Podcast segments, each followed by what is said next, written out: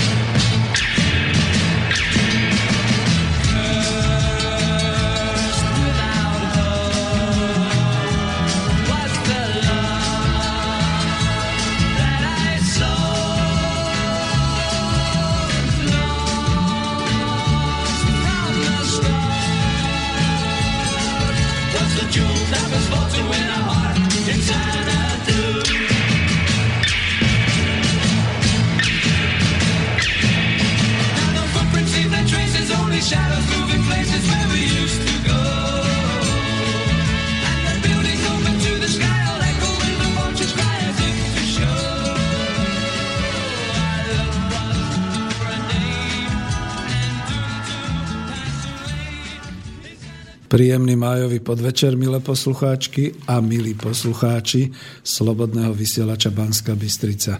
Spoza mikrofónu vás víta opäť Peter Zajac Vanka. Vysielame zo štúdia Bratislava a začíname reláciu Ekonomická demokracia číslo 29. A pozdravujem takto od srdca aj bratov Čechov a Poliakov a dobrých susedov Maďarov a Rakúšanov, ako aj všetkých našich rodákov po svete keďže nás počúvate v 60 krajinách sveta, ale možno dokonca až v 90 krajinách, čo je radostné až neuveriteľné, kam sa internetom slovenské hovorené slovo môže dostať. Keby žil e, náš e, slávny rodák Beňovský, tak určite až na Madagaskar. No, techniku nám zabezpečuje Martin Bavolár, takže ahoj Martin. Ďakujem Peťo a pripájam sa ja k peknému strednejšiemu podvečeru a pozdravujem všetkých poslucháčov. No a bude prepájať vaše telefonáty a čítať maily, takže nás môžete volať na telefónne mobilové číslo 0944 462 052. Ja to ešte raz opakujem. 0944 462 052. Nezabúdajte na predvoľbu, ktorý ste mimo Slovenska. Alebo mailujte na studio zavináč slobodnyvysielac.sk No a už len potvrdím, že od 23. marca tohto roku patrí tvorba tejto relácii občianskému združeniu Centrum pre rozvoj ekonomickej demokracie. Máme zmluvu s občianským združením, ktoré vysiela Slobodný vysielač. A my sme veľmi radi, že môžeme šíriť osvetu a vzdelávanie, ale aj informácie o tom, čo nové vo svete. A to je súčasťou nášho cieľa, nášho občianského združenia cez Slobodný vysielač Banska Bystrica šíriť osvetu a informácie. No a len pre poriadok som v občianskom združení koordinátorom sekcie pre tvorbu podnikov v zamestnanických samozprávach, ale dnes na mňa pripadla voľba relácie, takže redakcia celého mája bude, na budúci týždeň bude niekto, kto bude mať e, v podstate veci okolo komunitných záhrad a okolo vôbec komunitného a družstevného nejakého takéhoto organizovania sa potom bude okolo mass médií a okolo nejakých takýchto tém. A koncom mesiaca bude ďalšia téma, možno Dávid Dizhási, možno niekto iný. No a takto budeme pokračovať, aj keď teda od júna sme sa dohodli, že v mesiaci budeme mať iba dve vysielania. No a ja slúbujem, že toho zajaca už až tak veľa počúvať nebudete. No ale stalo sa to, čo sa stalo. No, ja som dnes mal prihlásených v poradí 1, 2, 3 hostí. E, prvý vypadol ešte začiatkom týždňa, e, druhý v podstate som sa s ním vyprával teraz niekedy e, po obede takisto nemôže. S tretím som sa nakoniec nedohodol. Tak to občas takto býva, ale zase ako, čo sa mňa týka, ja som taký, že som strašne rád, keď môžem vysielať a môžem vyprávať a pokiaľ by sa vám to nepáčilo, tak napíšte alebo dajte vedieť. Pokiaľ sa vám to páči, ďakujem občas za tie maily, ktoré prichádzajú. No a to je všetko vlastne, takže budem sa snažiť náplniť obsahovo aj dnešný program tak, aby bol pre vás zaujímavý, aby ste ho mohli počúvať a aby vám zase priniesol niečo nové, alebo aby sme sa posunuli. No, dnes chcem v štruktúre relácie rozvinúť hlavne tému takého to tvorby a využitia národného bohatstva, tak ako je to na avíze tam znázornené, teda to naše národné bohatstvo, ktoré predstavujú predovšetkým ľudia to znamená naše obyvateľstvo pracovité, kultúrne, vzdelané a stále ešte s tou historickou skúsenosťou, ktorú má a ktorá je neopakovateľná. Takže toto je dôležité. Potom, že máme pôdu, lesy, vody, hory, kultúrne, historické pamiatky, a prirodzene v podstate môžeme tým pádom vytvárať agrokomplex ako moderný e, vidiecký a mestský spôsob podnikania v prospech nás všetkých. Čiže to by bola jedna časť témy. Potom vás prekvapím, pretože prednosť ešte pred všetkým ostatným dostane veľmi horúca téma, ale tu uvediem o chvíľočku. Skúsim potom pár slov povedať ešte k avízu na web stránke a keďže som zodpovedný v občianskom združení ako koordinátor sekcie pre tvorbu zamestnaneckých samozpráv vo výrobnej sfére, Takže skúsim niečo ešte povedať takisto o tejto činnosti a ak vyjde čas ešte v rámci osvety, niečo poviem ku tvorbe kolektívneho vlastníctva takmer z ničoho. K tomu teda dám len takú poznámku, že e, inšpiroval ma kolega Vlk počas tej relácie, ktorú sme mali o tom byti či nebyti v Európskej únii, keď nás kolega Vlk strašil tým totálnym útekom kapitálu z krajiny a že by to bola katastrofa, že by sme vyhľadovali Nuž e, nepripravenej spoločnosti by to skutočne mohlo hroziť, ale my sme predsa len krajina, ktorá sa už pripravuje. Je tu nejaký psychický prerod a prelom, že nemusíme byť nutne v Európskej únii, takže môžeme sa pomaly pripravovať a hľadať v takýchto zmenách aj príležitosti. Tak ako napríklad sa Rusko vyrovnalo v potravinárstve s tým, že bolo jednak zo strany západu embargované, jednak samo vyhlasilo embargo a využilo to v to, že teda rozvíjajú vlastný potravinársky a agrokomplex a podobné veci. No skúsim ešte raz možno vysvetliť eh, ten význam takého družstva ako kolektívneho bezpodielového vlastníctva. Ja si myslím, že ste boli trošku šokovaní aj reláciou spomienky na socializmus, kde som uvádzal ten zvukový záznam zo Slušovíc. Možno k tomu ešte pár slov tiež povieme. A potom možno ešte pár slov aj k tomu vzdelávaciemu projektu Škola pre samozprávne hospodárske riadenie. Ono ten význam tohoto vzdelávacieho projektu u mňa osobne rastie presne vzhľadom k tomu, čo som si vypočul o tých Slušoviciach, kde e, nás vlastne tie posledné dva roky 88-89 zaskočili nepripravených a my sme nevedeli, čo ďalej, respektíve jedna časť a možno práve tí, ktorí rozhodovali o našej budúcnosti, sa dali trošku nachytať.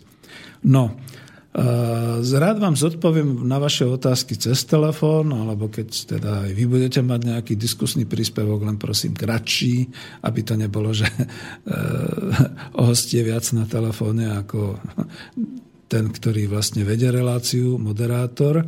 A teším sa na maily a prípadnú dobrú diskusiu, pozitívnu v pozitívnom duchu. No a tým sme spustili vlastne úvod.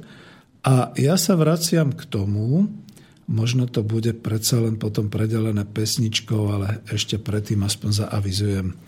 No dnes, keď som zistil, že teda hosti nebude mať nakoniec a e, dávam aj pokoj svojim kolegom, členom v občianskom združení, pretože každý má nejaký svoj rozvoj a nejaké svoje veci, ktoré robí. Namiesto toho aj tak by som bol niečo z toho uviedol, pretože rozvíja sa veľmi, veľmi horúca téma, ktorá sa prakticky vlastne týka ekonomickej demokracie a jej uplatňovaniu práve teraz uprostred globálneho kapitalizmu, pretože vlastne ide o transformáciu kapitalistického vlastníctva na kolektívne alebo štátne vlastníctvo, alebo to by sme aspoň chceli takto.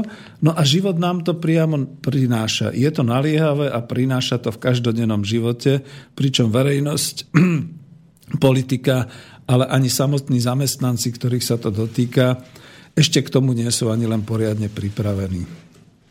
Áno. Bude to o krachu banskej spoločnosti OKD, čiže Ostravsko-Karvinské doly Ostrava a o veľmi, veľmi horúcom vývoji, aký sa teraz okolo toho deje v Českej republike. No ja dúfam, že nás poslucháči v Českej republike počúvajú, že prípadne zareagujú, ak to bude nutné, alebo ak budú mať chuť, alebo povedia, ako je posledný vývoj, pretože ja som sa niekde odpojil okolo tretej po obede od nejakého toho vysielania ČT24 a, a od e, toho, čo som našiel na internete, čo som rešeršoval.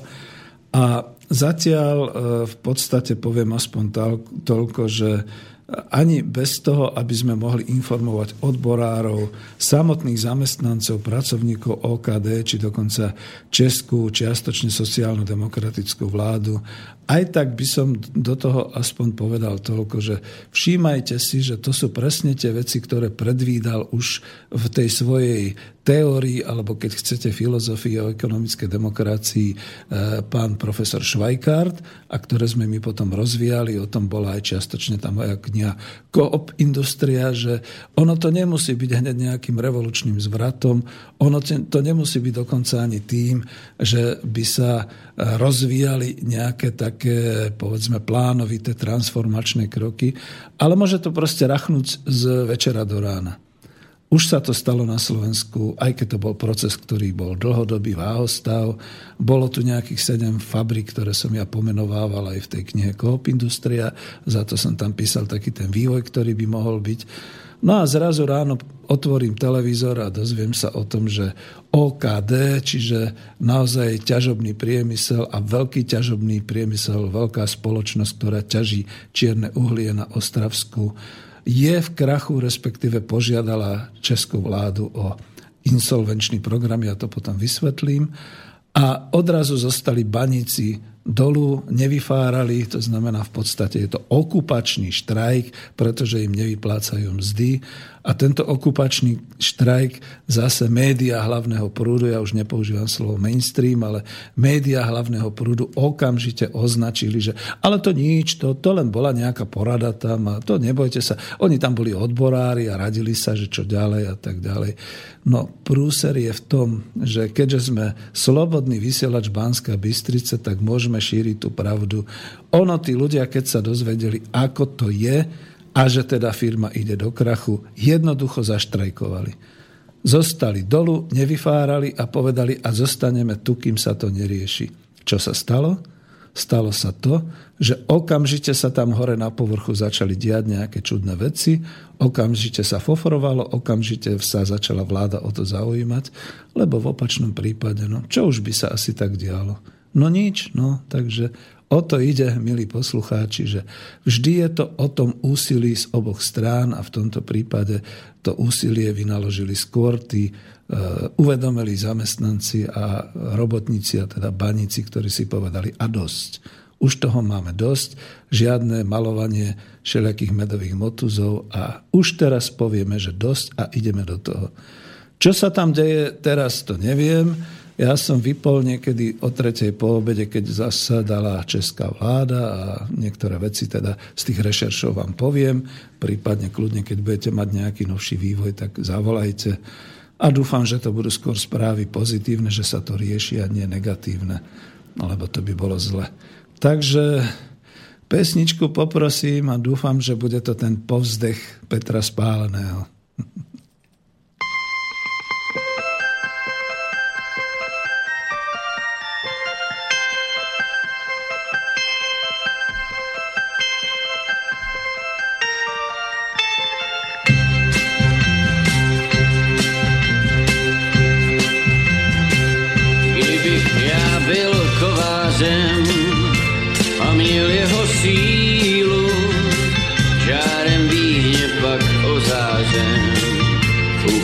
bych si vílu. Víla z jisker zrazená a z drahých kovů zněla by mi ozvěna každý večer znovu.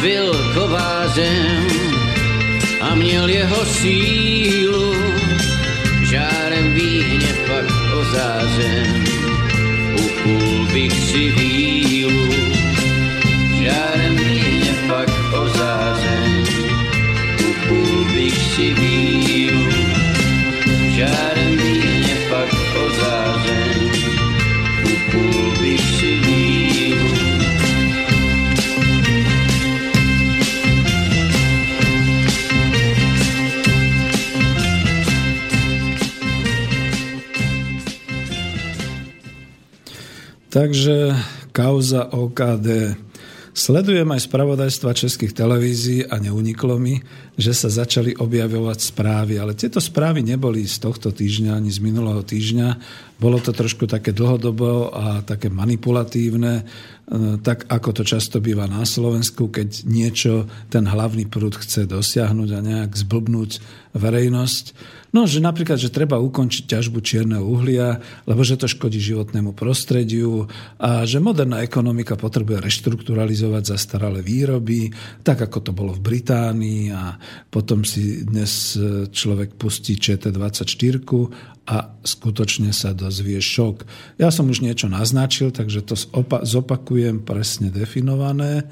Takže ťažiarská banická firma OKD, čiže Ostravsko-Karvinské bane, po česky doly, podala sama na seba návrh teraz, včera, alebo kedy proste možno aj v pondelok, návrh na insolvenčné konanie. To je podľa zákonov Českej republiky trošku odlišné od toho slovenského zákona o reštrukturalizácii, ale v podstate ide o to isté ako napríklad u toho slovenského váhostavu. Čiže firma krachla a požaduje ochranu pred veliteľmi, čo je teda to insolvenčné řízení. A spojila tento návrh ale aj s návrhom na reorganizáciu firmy výroby. V Baňách by sa pritom malo ďalej normálne ťažiť, to už dávam správu tam z ČT24. O tom rozhodlo predstavenstvo spoločnosti s názvom OKD. Spoločnosť OKD však drží viac ako 17 miliárd korún českých a má najmenej 650 veriteľov. E, medzi tými veriteľmi je napríklad aj Česká sporiteľňa alebo ČSOB a podľa správ v úvodzovkách pomoc horníkom již přislíbil premiér Bohuslav Sobotka, ČSSD. Bodka. No tuto sa hlavne zastavím na tom, že držoba 17 miliard korún českých, keď je 27, teda 1 euro 27, tak si spočítajte, že 17 miliard je Bohu Otcu pol miliardy minimálne aj viac eur a tým pádom máte Slováci predstavu, že čo sú to začiastky. No a keď ten 1 milión korún slovenských predstavuje 33 tisíc eur, tak si predstavte, že čo za horibilné sumy sú tieto dlžoby. A to ale nemohlo vzniknúť hneď, že? A 6, 650 veriteľov, tak to je zás niečo obrovské, neuveriteľné, takže samozrejme, že vlastníci okamžite požiadali o ochranu Český štát. No, budem citovať z týchto jednotlivých prameňov, ale hlavný prameň je naozaj povedzme ČT24 a potom aj text, ktorý je uverejňovaný tam v tom spravodajstve na tej web stránke. Čiže OKD uviedla v insolvenčnom návrhu, že chce do začiatku roku 2017 zatvoriť dúl Paskov, čiže Baňa Paskov a do konca roku 2018 ešte Lazy, to je zrejme tiež nejaká baňa. Utlmiť chce i baňu Darkov a čiastočne ČSM Sever. V reakcii na krízový vývoj v OKD sa v stredu, teda vlastne dnes, zišlo rozšírené predsedníctvo vlády a bude jednať o nastalej situácii. To je to, čo už ďalšie správy nemám. A teraz, čo uviedol premiér Sobotka, čo je veľmi chválihodné, na prvním míste je pro nás pomoc zamestnancom. No a teraz bodka, lebo ja už som avizoval, čo sa stalo takže nebude prekvapením, že dám takú básnickú otázku. Prečo ten fofr a prečo ten záujem? No, len čo sa toto prevalilo, v útorok či dokonca už v pondelok zostali niektoré zmeny baníkov sfárené dolu v baniach. Odmietli vystúpiť na povrch, Samozrejme, okamžite sa rozbehli horúčkovité aktivity, pretože to jednak znamenalo zastavenie ťažby, čo je tiež jeden z veľkých rozhodujúcich prvkov. A zastavenie ťažby je vlastne štrajk. Jednak e, bola to okupácia pracovníkmi a hneď za nimi sfárali zástupcovia odborov a okolo sa to hemžilo manažérmi a potom už aj ľuďmi z ministerstva a vlády. Môj názor je, že keby banici neurobili tento krok, ak by sme sa iba v správach dozvedali, že proste OKD je v reštrukturalizácii a podobne, nič by sa ďalej nedialo. Baníci by nedostávali svoje výplaty, jednoducho by nastupovali na zmeny, fárali by, ďalej by naplňali v podstate nejakú tú literu výroby, ako by sa to nazval, a bolo by to všetko v poriadku. Takže aj keď riskujem, že povedzme naozaj už budem takým dizidentom, ale poviem úprimne a otvorene. Veď pokiaľ sami zamestnanci nevystúpia na obranu svojich práv, respektíve naozaj nepovedia pravdu verejnosti, ako to u nich je, tak sa nič nikde nebude riešiť. Na to, to si treba uvedomiť. A ja to kľudne poviem, už som sa niekde v nejakej inej relácii vyznával, že som lavičiar, ale nie som až nejaký ďalej smerujúci a ortodoxný a podobne, ale skutočne toto sú dejiny medzinárodného robotnického hnutia aj robotnického hnutia u nás. Dneska hovoríme, že nemáme proletárov. Dobre, ale sú to baníci, možno, že sú to inžinieri a strojníci a kto iný, ale museli jednoducho dať najavo, že niečo nie je v poriadku a museli povedať pravdu. Pretože z tých investičných správ a z toho, z toho hlavného prúdu sa to nedozvedia. No, zo správ ďalej vyberám, pretože to už budú správy trošku e, z týchto jednotlivých zdrojov. Hovorkyňa Krajského súdu Lucie Olšarová e, povedala, že súd by o návrhu e, OKD mohol rozhodnúť v priebehu niekoľkých dní. A tu moja poznámka, to je fofrčo. E, skúste si uvedomiť, ako súdy rozhodujú vo vašich prípadoch. Čiže v priebehu niekoľkých dní alebo možno aj niekoľko týždňov. Aj tak je to veľmi expresné, keď sa to zobere tak slovenskými očami. V prípade, že súd pošle firmu do úpadku, následne musí rozhodnúť aj o spôsobe, akým sa tento úpadok bude riešiť. Toto môže trvať týždne. No ešte je tu jedna správička. Sú tu dve možnosti. Buď šetrnejšia reorganizácia, alebo konkurs. To je odpoveď aj na to, čo uviedla tá hovorkyňa súdu. A teraz, ak šetrnejšia reorganizácia a versus konkurs. Pri konkurze má konkurzný správca za úlohu speňažiť, čo ide, aby uspokojil čo najviac nárokov veriteľov. Máte tu niečo napísané o nejakých zamestnancoch alebo nejakom riešení problémov? Takže tak je to. Pri povolenej reorganizácii by veriteľský zbor schvaloval plán predložený dožníkom a následne by sa potom postupovalo podľa tohto plánu. No ale ani tu nevidím nejaké riešenie, že zamestnanci a ich mzdy a ich požiadavky a podobne. Takže moja otázka znie, šetrnejšia pre koho? Pre 10 tisíc aj viac robotníkov Ostravsko-Karvinských baní OKD alebo pre investorov, alebo pre veriteľov, ktorí teda strácajú svoje zisky a svoje peniaze tým, že im OKD dlhodobo neplatí. Lebo nie je len o samotných zamestnancov OKD. E, znova to budem citovať. OKD má teraz zhruba 9800 kmeňových pracovníkov, 2500 zamestnancov dodávateľských firiem, to sú tí outsourcovaní, to ja vždy používam ten federálny trojlistok, keď si uvedomíte, že sú kmeňoví zamestnanci outsourcovaní a dokonca e, živnostníci a dodávateľia. No a dokončím to, a teda 200 agentúrnych pracovníkov. To sa mi až zdá nejak málo na to, že sú to OKD a že sa tam takisto považ- pohybujú aj slovenské e, firmy, ktoré sú na agentúry dočasného zamestnávania, tak sa to volá. Čiže si to zopakujme. 9800 kmeňových, 2500 zamestnávateľov dodávateľských firiem, 200 agentúrnych pracovníkov, čiže to je viac ako 10 tisíc Uzavretie, uzatvorenie spoločnosti by ale malo vplyv aj na tisíce miest v náväzných profesiách po celom kraji, aj po Česku.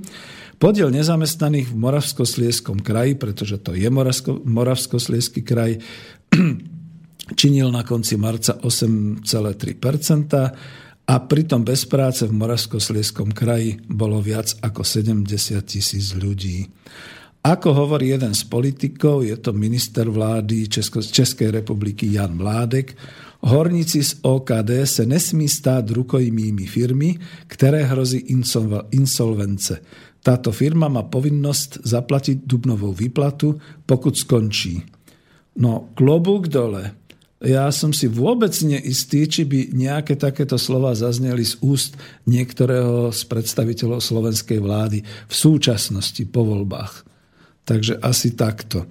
Takže dobre, držme palce českej vláde, neviem, ako to tam teraz skončilo alebo končí a ja budem pokračovať. Uh, budem asi takto pokračovať. Podnik, ktorý vrátane dodávateľských firiem dáva prácu zhruba 12,5 tisíca ľudí, dlhuje podľa insolvenčného návrhu podaného na súd viac než 17 miliard českých korún má na najmenej 650 veriteľov, aha, to sme si už povedali. Jeho majetok pritom nedosahuje ani 7 miliárd. A kúrňa. Čo to znamená? On je tak predlžený. No ale kde ste všetci bratia, ktorí vykrikovali, že len za toho socializmu a fuj a neefektívnosť a predlženosť a Ježiš Maria, no radšej nebudem pokračovať. Kľudne, pomaly, dýcham zhlboka. medzi najväčšími veriteľmi, čiže tými, ktorým drží OKD firma sú okrem NVR, čiže NWR Holdings a New World Resources, napríklad aj londýnske pobočky Deutsche Bank a Citibank alebo treba aj Česká sporiteľňa, ktoré, ktorej dlžia viac než 300 miliónov korún a Československá obchodná banka, ktorej dlžia, dlžia zhruba 240 miliónov korún. E, vážení priatelia poslucháči, vy keď dlžíte banke čo len 10 tisíc korún, čo s vami banka urobí? Že príde exekučný rozkaz a idete. A toto tu čo? Kde vzniklo tých 240 miliónov korún, 300 miliónov korún? To ako tí bankoví úradníci niekde spia na papieroch, alebo čo? To oni nevedeli, keď začala byť dlžoba, ktorá presiahala čo len 1 milión korún, že už je to zlé a že treba s tým niečo robiť. Kde sme to pre Boha? No ale pokračujem. Poďme sa pozrieť bližšie, kto je teda vlastník a kto je vlastne veriteľom v tomto prípade. A budem zase citovať, a je to zase z týchto prameňov, aj ČT24, ale aj z tých príslušných textov, ktoré tam sú. Predseda predstavenstva a generálny riaditeľ OKD Dale Erkmark, Dale Ekmark, bože, to je ale krásne české meno, čo? Cudzinec.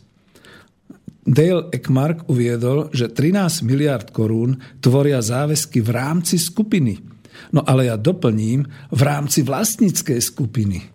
Čo to znamená? Firma drží vlastným vlastníkom. To je niečo, čo by som tu potreboval mať teraz naozaj profesora Staneka, aby mi preboha mak- ma- makroekonomicky vysvetlil, jak sa môže stať v tomto našom slobodnom kapitalizme, že vlastná firma drží vlastníkom e, 13 miliard korún, že to sú záväzky. A to je čo?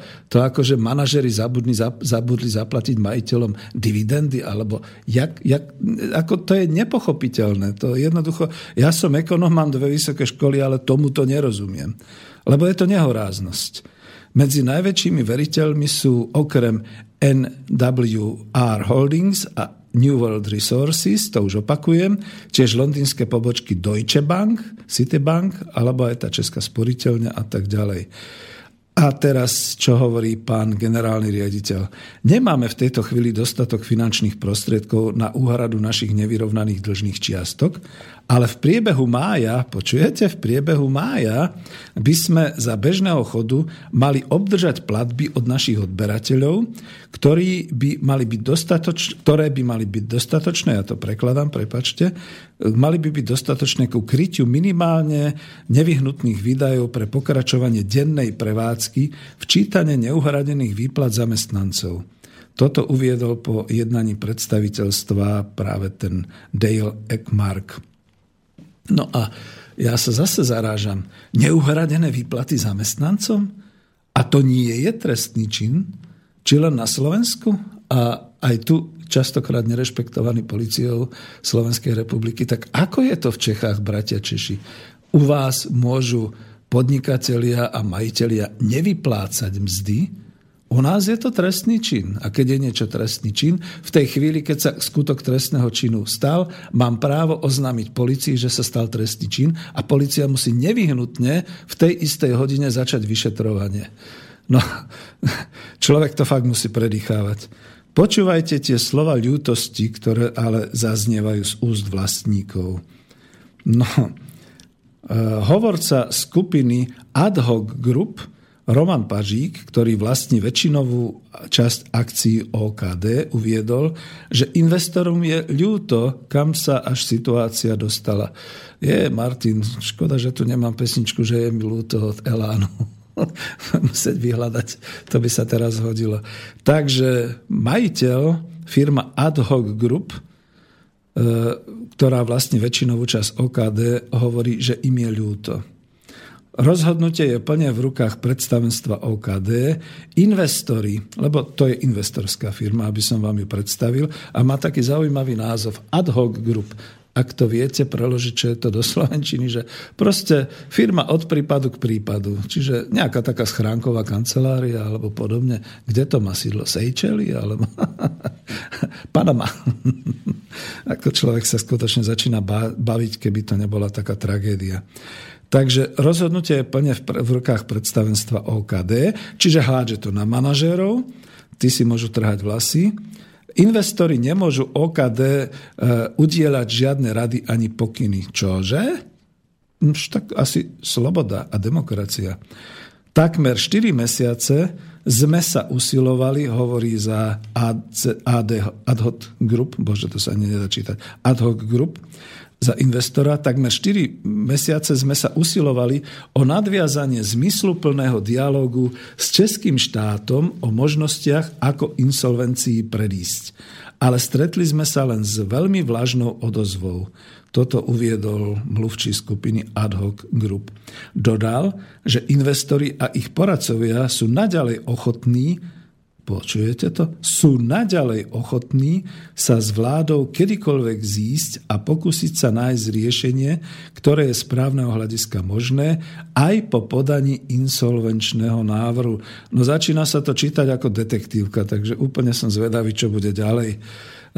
Čo toto má vlastne znamenať?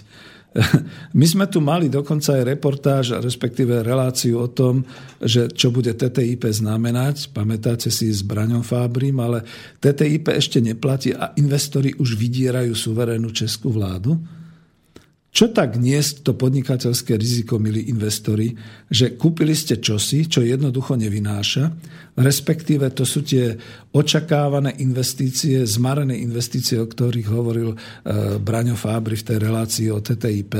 Čiže toto je predobraz toho, čo nás čaká, keď sa raz TTIP už skutočne podpíše a investori začnú mlátiť s národnými vládami týmto spôsobom? Lebo tu sa dozvedáte takým diplomatickým jazykom, že mi je ľúto, no na moju dušu tú pesničku potom vyhľadáme. No a teraz reakcia vlády Českej republiky. Pre vládu je prioritné, no mal by som to čítať po česky, toľko už viem, pro vládu je, je prioritní pomoc zamestnancom OKD, uved premiér Bohuslav Sobotka v souvislosti s vývojem situácie v této uhelné společnosti. K zajištení sociální stability v Moravskosleském kraji by podle nej mělo přispět i to, že, že by horníci z hlubinných dolů měli odcházet do starobního důchodu, o 7 let dříve než ostatní pracovníci, tedy zhruba v 650 letech. To bolo v ČT24, to som aj videl naživo e, vo vysielaní.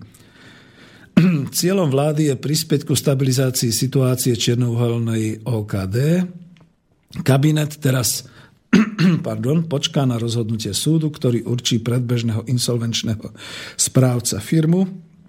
Vláda podľa premiéra Sobotku o vývoji v OKD bude jednať budúcu stredu. No tak toto je dnes, čiže to je správa, ktorú som zrešeršoval asi trošku z predchádzajúceho týždňa. No a ten hovorca z Ad hoc Group ešte za vlastníkov vtedy poznamenal. Ťažba uhlia síce bude mať v budúcnosti menší význam, uhlie však bude aj naďalej kľúčovou úlohou, alebo bude to hrať kľúčovú úlohu pri poskytovaní cenovo dostupnej a spolahlivej tepelnej a elektrickej energie a pri výrobe oceli. Poznamenal a e, ja tu počiarkujem ten výraz i pri výrobe oceli. Pretože viete, čo to znamená? Ostravsko, Karvinsko, Hute a všetky takéto veci. To je skutočne železné jadro Českej republiky. No, na to Zuzana Kubátová, ktorá je redaktorkou Mladej fronty dnes, alebo MF dnes, píše Pravdepodobnejšia podľa mňa je, že OKD skončí nakoniec v konkurze. Čo je teda cesta, pri ktorej môže zostať ťažba uhlia zachovaná ale má v tejto variante väčšie slovo súd a insolvenčný správca, ten by sa stal prakticky šéfom spoločnosti. No veď to ja vysvetľujem aj v tej knižke Kooperatíva, že keď sa raz vlastníci rozhodnú potopiť svoj podnik, dať ho do konkurzu, proste ten krachuje, tak e, vlastne moc preberá e, tuto v Čechách insolvenčný správca, ktorý je prakticky šéfom spoločnosti, na Slovensku teda e, správca konkurznej podstaty. A vláda ani len neuvažuje o nejakom inom riešení. Veď v reálnom globálnom kapitalizme len ošetruje ranených z kapitalizmu a toto je teda socdema, soc, socdemokracia. Ja som tu už niekde vysvetloval, že teda keď sa socializmus označoval za komunizmus, ako sa má označovať súčasný kapitalizmus. No, tuto to máme, socdemokracia. Dohodli sme sa na tom, že na budúcom jednaní vlády bude ministrine práce a sociálnych vecí informovať o opatreniach, ktoré sú pripravené v oblasti aktívnej politiky zamestnanosti, vrátane prípravy žiadosti na čerpanie prostriedkov z Európskeho globalizačného fondu na rekvalifikácie. Toto uviedol premiér a minister priemyslu a obchodu Jan Mládek e, by potom predložil návrhy sociálnych programov pre prepúšťaných baníkov pre prípad, že by o zamestnanie prišli. No akože to je ešte nejaká iná možnosť, že neprídu o zamestnanie? No, no toto im určite pomôže. No ale e, som štvavý dizident v tejto chvíli, sám si to uznám. A napriek tomu je mojou vlastou bývalé Československo, takže ma to bolí, keď toto počúvam, že sa deje v spriateľenej bratskej krajine. Budúceho jednania vlády sa podľa premiéra Sobotku zúčastní tiež predseda Českého banského úradu. Ministrov má informovať, ako bude v baňách v budúcich dňoch a v mesiacoch zaistená bezpečnosť. No áno, lebo tu to nastáva. Ja som to aj v tej svojej knihe Komp Industria ako definoval, že pozor na to, keď sa takéto veci rozohrajú. Tí, ktorí sú zodpovední za bezpečnosť a zdravie pri práci, tí by mali mať 100% pohotovosť, pretože môže dojsť k požiarom, môže dojsť k nešťastiam, môže byť niekto záškodník, niekto niekto to urobí úmyselne. A teraz sa nebudeme baviť o to, že či to bude niekto, kto bude najatý investormi, alebo vlastníkmi, alebo manažérmi, alebo nebodaj pre Boha robotníkmi. Ale to si myslím, že tí práve sú tam a za to sú dolu sváraní, pretože tí chcú a chcú si chrániť e, ten výrobný zdroj, na ktorom pracujú. Je to vlastne ich zdroj obživy. Vláda nechce nic ponechať náhode, uviedol pán minister Mládek a ako kľúčové vidí jednanie s predstaviteľmi odborov. Tuto zdôrazňujem, aká je dôležitá tá úloha odborov a teda e, znova vyzývam, že e, u malých firmičiek a u takýchto, no viete, keď sú dneska občianské združenia a podobne, no tak si urobte odbory, ale mimo kancelárie, mimo pracoviska. Ale keď nastane tá krízová situácia, jednoducho príďte a povedzte tak, ale my sme v odboroch a toto je náš predstaviteľ. Ako dneska čo vám bráni? Je to v nejakom zákone zakázané, že vy keď sa stretnete za cestou, za fabrikou v krčme a urobíte si odbory, že vám do toho bude niekto zasahovať? No jediná vec, čo je, že to nebude na pracovisku a že to budete mať v podstate vo forme akéhosi občianského združenia, ktoré budete žiaľ teda musieť aj organizovať, platiť si sami a podobne. Ministerka práce a sociálnych vecí Michaela Marksová, píše sa to z KS, nie z X, takže to nie je žiadny, žiadny potomok Karla Marxa, e, za ČSSD, bude kvôli OKD zase v stredu, čiže dneska, informovať vládu o pripravenej čerpanej dotácii z Európskeho fondu. A doslova citujem, využitie Európskeho stabilizačného fondu prichádza v úvahu vo chvíli, keď bude prepustených viac ako 500 ľudí v priebehu 54 mesiacov. No, to znie ako strašne sprostý vtip, pretože to je niečo podobné ako v US Steel. Tak budeme čakať 54 mesiacov, kým poprepušťajú aspoň 500 ľudí, aby sme mohli využiť nejaký Európsky stabilizačný fond. Je, Ježiš Maria, mňa, mňa to boli, keď sa smejem. No. Je to smiešnosť. A sú to aj ďalšie smiešnosti. Časť, e, e, časť e, baníkov, ktorí by mohli kvôli krízi v OKD prísť o miesto, môže nájsť prácu v štátnom podniku Diamo.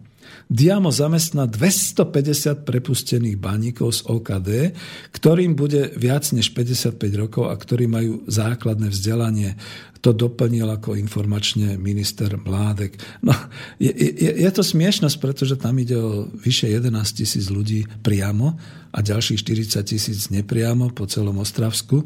A ona tu vláda hladka a amalgámuje národ tým, že čas ľudí bude zamestnaných, ale to budú iba títo a takto a v štátnom podniku. No, tak akože prvá pomoc. Takže do Titaniku poslali prvý čln o kapacite 5 ľudí, takže vyberte si. No ale teraz ja viem, že je to dlhé a že ste rovnako rozčulení aj vy, milí poslucháči, a za to to dávam, aj keď som si plne vedomý, že človek už niekedy skôr je naozaj takým komentátorom a tieto moje e, relácie sú také mono by som povedal, že len jeden človek hovorí, však potom volajte, píšte. Ale ešte dokončím to, už toho nie je veľa. Kto toto zapričinil? Veľký červený výkričník. A teraz zase e, citácia a tuto zoberem citáciu Lenky Zlámalovej, komentátorky serveru echo24.cz. Čiže keď si dáte www.echo24 spolu.cz, tak sa dozviete viac. Je otázkou, nakolik by OKD mohla byť prosperujúci firma, kdyby nebyla zatížena nevýhodnými smlouvami a dluhy, do ktorých ji uvrhol bývalý vlastník Zdenek Bakala. A vieci, ktoré tam sú, sú naprosto nehorázne. Firma má spoustu menšinových akcionárů a ja som veľmi překvapená, že nikto za to, co se tam dělo, Zdenka Bakalu nežaloval ako ja už môžem teraz Lenke Zlámalovej odpovedať, že on ten Zdenek Bakala bol v podstate spolumajiteľ toho predajcu, takže tam, tam je to prepletené proste. Temné žilky ostravských dolů, jak to kedysi pán Václav Havel hovoril na Slušovice, že? Majiteľom čiernouholných dolu OKD, ktoré majú existenčné problémy, je spoločnosť NVR. Ja som ju niekde tuto aj mal, tu NWR. Novým vlastníkom NVR sa po odchodu spoločnosti CCRL CERCL, aby som to presne povedal, CECRL Mining ktorú z poloviny vlastnil podnikateľ Zdenek Bakala, stala tohto roku vo februári, vo februári 2016, to bolo pred mesiacom, pred dvoma, skupina Ad Hoc Group, AHG. A tu sme doma. Takže investori, ktorí hrali snať hru Monopoly. E, grupa Ad Hoc Group združuje tri britské investičné spoločnosti a v NVR máš teraz 60% hlasovacích práv. Takže priatelia, k tomu netreba ani tak ekonóma, k tomu treba vyslovene investigatívneho novinára, tým ja nie som, ale aspoň som si niečo prešetril a popísal. Tu sa kľuve na povrch otázka, bratia Češi, prepačte mi to slovenské slovo, kľuve, ja to neviem po česky, nájdete ten výraz. Ak by aj tri britské investičné spoločnosti nevedeli o stave, v akom je OKD, nenesú náhodou oni to riziko podnikania, za ktoré je kapitalista teoreticky tak odmeňovaný nárokom na zisk a prakticky má nezdaniteľné dividendy. No povedzme, že v, ČS, v Českej republike sa dividendy zdaňujú, ale aj tak je to nehorázne, pretože čo tam kto je, aký tie tri britské investičné spoločnosti, akí veriteľia a akí kričiaci, že chceme späť svoje peniaze. Veď tieto tri britské investičné spoločnosti nevedeli o stave, v akom je OKD a nenesú náhodou tým pádom riziko podnikania, za ktoré je kapitalista odmeňovaný. Znova to opakujem. Lebo pozor, Tri britské investičné spoločnosti združené v NVR a majúce teda ten 60-percentný podiel hlasovacích a teda aj práv na dividendy a na zisk. Totižto, ak by boli podvedené, tak e, čo tak potom posadiť do chládku predajcov tej spoločnosti, bývalých majiteľov OKD? Tu bola tá otázka na toho pána Bakalu, že? A nech český štát potom povie, sorry, vaše zisky, vaše podnikateľské riziko lebo ja dokonca nie som si vôbec istý a dajte ma potom do nejakého reálneho informačného stavu, bratia Češi, ako to máte e, naozaj s tými dividendami, alebo povedzme, či tie OKD nemali nejaké daňové prázdniny teraz, keďže mali investovať a tak ďalej. Toto ozaj neviem. No, a prečo som sa takto rozčulil? Lebo je to nehorázne. A teraz si predstavte, že toto je ešte všetko stav, reálny stav, ktorý sa deje, len tu, to za našimi hranicami. Ja si myslím, že na Ostravsku pracuje strašne veľa Slovákov, tam z okolia Čace a Žiliny a podobne. A tento stav je ešte pred podpisom zmluvy TTIP, kde nám pán Fábry vysvetloval, ako to bude s investormi, ako budú žiadať za všetko odškodnenie od štátu. A tuto to počujete. V podstate traja veľkí britskí investori takmer žalujú, ešte nežalujú, ale možno aj to bude po podpise TTIP, ale momentálne vydierajú českú vládu, že to tam zavrú a že proste koniec, pretože nie sú schopní z toho vydobiť svoje zisky, pretože buď boli podvedení, alebo vedeli, čo robia a to by bolo ešte horšie, pretože tým pádom by to boli podvodníci, ktorí spáchali investičný podvod, takto sa to volá. No a prečo to rozčulovalo práve mňa a práve na relácii o ekonomickej demokracii? Pretože my vieme, ako zabezpečiť výrobu v OKD, aj zamestnanosť naďalej, pretože práve odbory, zamestnanci a verejnosť tu vie zasiahnuť. Za prvé, ak sa nevyplácajú mzdy, a to asi aj v ČR e, možno je alebo nie je trestný čin. Je to dôvod na obsadenie baní verejnosťou a robotníkmi a požadovanie vrátenie OKD do štátneho vlastníctva. Nič revolučné, proste je to jednoduchá ekonomická rovnica. Neplatíš si v krachu, chceme si zachovať svoj ekonomický zdroj, my na ňom robiť vieme, dokonca tam ten nejaký predstaviteľ e, predstavenstva povedal, že ďalej budú dodávať odberatelia platiť a ďalej sa bude vyrábať, takže o čo ide? Ide len o vaše špekulácie o vašu neschopnosť. Chodte od Válova preč, pustite nás k tomu. To znamená, český štát tu má možnosť vrátiť do štátneho vlastníctva podvodom získané OKD, respektíve aj keď poriadne získané, ale so všetkými týmito prúsermi a jednoducho nájsť niekde nejakú skulinku v zákone, nech im pomôže premiér Fico, však on bol známy presne tými medzinárodnými právnymi e, normami a tým, že pravdepodobne došlo tam k nejakej špekulácii a k nejakým takýmto veciam a v tej chvíli by aj Spojené štáty, takisto ako Británia, ako Nemecko, okamžite ako štát zasiahli a prevzali by do štátneho vlastníctva. Respektíve náš názor, že ak sa založí družstvo ako kolektívny vlastník všetkými zamestnancami a budú pokračovať v ťažbe práve preto, aby sa nestali ešte väčšie škody národnému hospodárstvu, tá, tam tí podvedení investori a podvádzajúci vlastníci nech si to arbitrážami a súdmi medzi sebou riešia, ako dlho chcú. Nakoniec bolo to ich špekuláciou, a to ako predajcu, tak aj kupcu. Takže môže vlastne celá výroba a celá ťažba čierneho uhlia pokračovať na ostravstvo Karvinsku ďalej. Ja mám taký pocit, že proste ako či už predajcovia alebo aj kupci hrali takú obľúbenú hru na monopoly, a vôbec im nešlo o nejakú výrobu alebo zamestnanosť. To je to dôležité. No a do záveru ešte pár pikožiek, už mi aj, od, aj hlas odchádza. E, akcie ťažiarskej firmy NVR na pražskej burze reagujú na insolvenčný návrh OKD poklesom o 40% Páni, keď Volkswagenu klesali akcie o 13 či o 23%, tak už medzinárodné trhy hlásali krach Volkswagenu, koniec Volkswagenu a tak ďalej. Tuto tie akcie krachli o 40%, obchodujú sa za 0,07 koruny českej. Ale tu ešte niečo napísané v tom mojom pramení. Celý pražský trh strácal, 1,3% padali tiež banky a aj ČES. Ja sa nečudujem, veď ide o energetiku, ide o bankovníctvo. To znie ako koniec kapitalizmu v Čechách. Takže to dúfam, že nie. Ako šírim tu takéto správy, ale to, tie sú dostupné na internete, to si nájde kdokoľvek.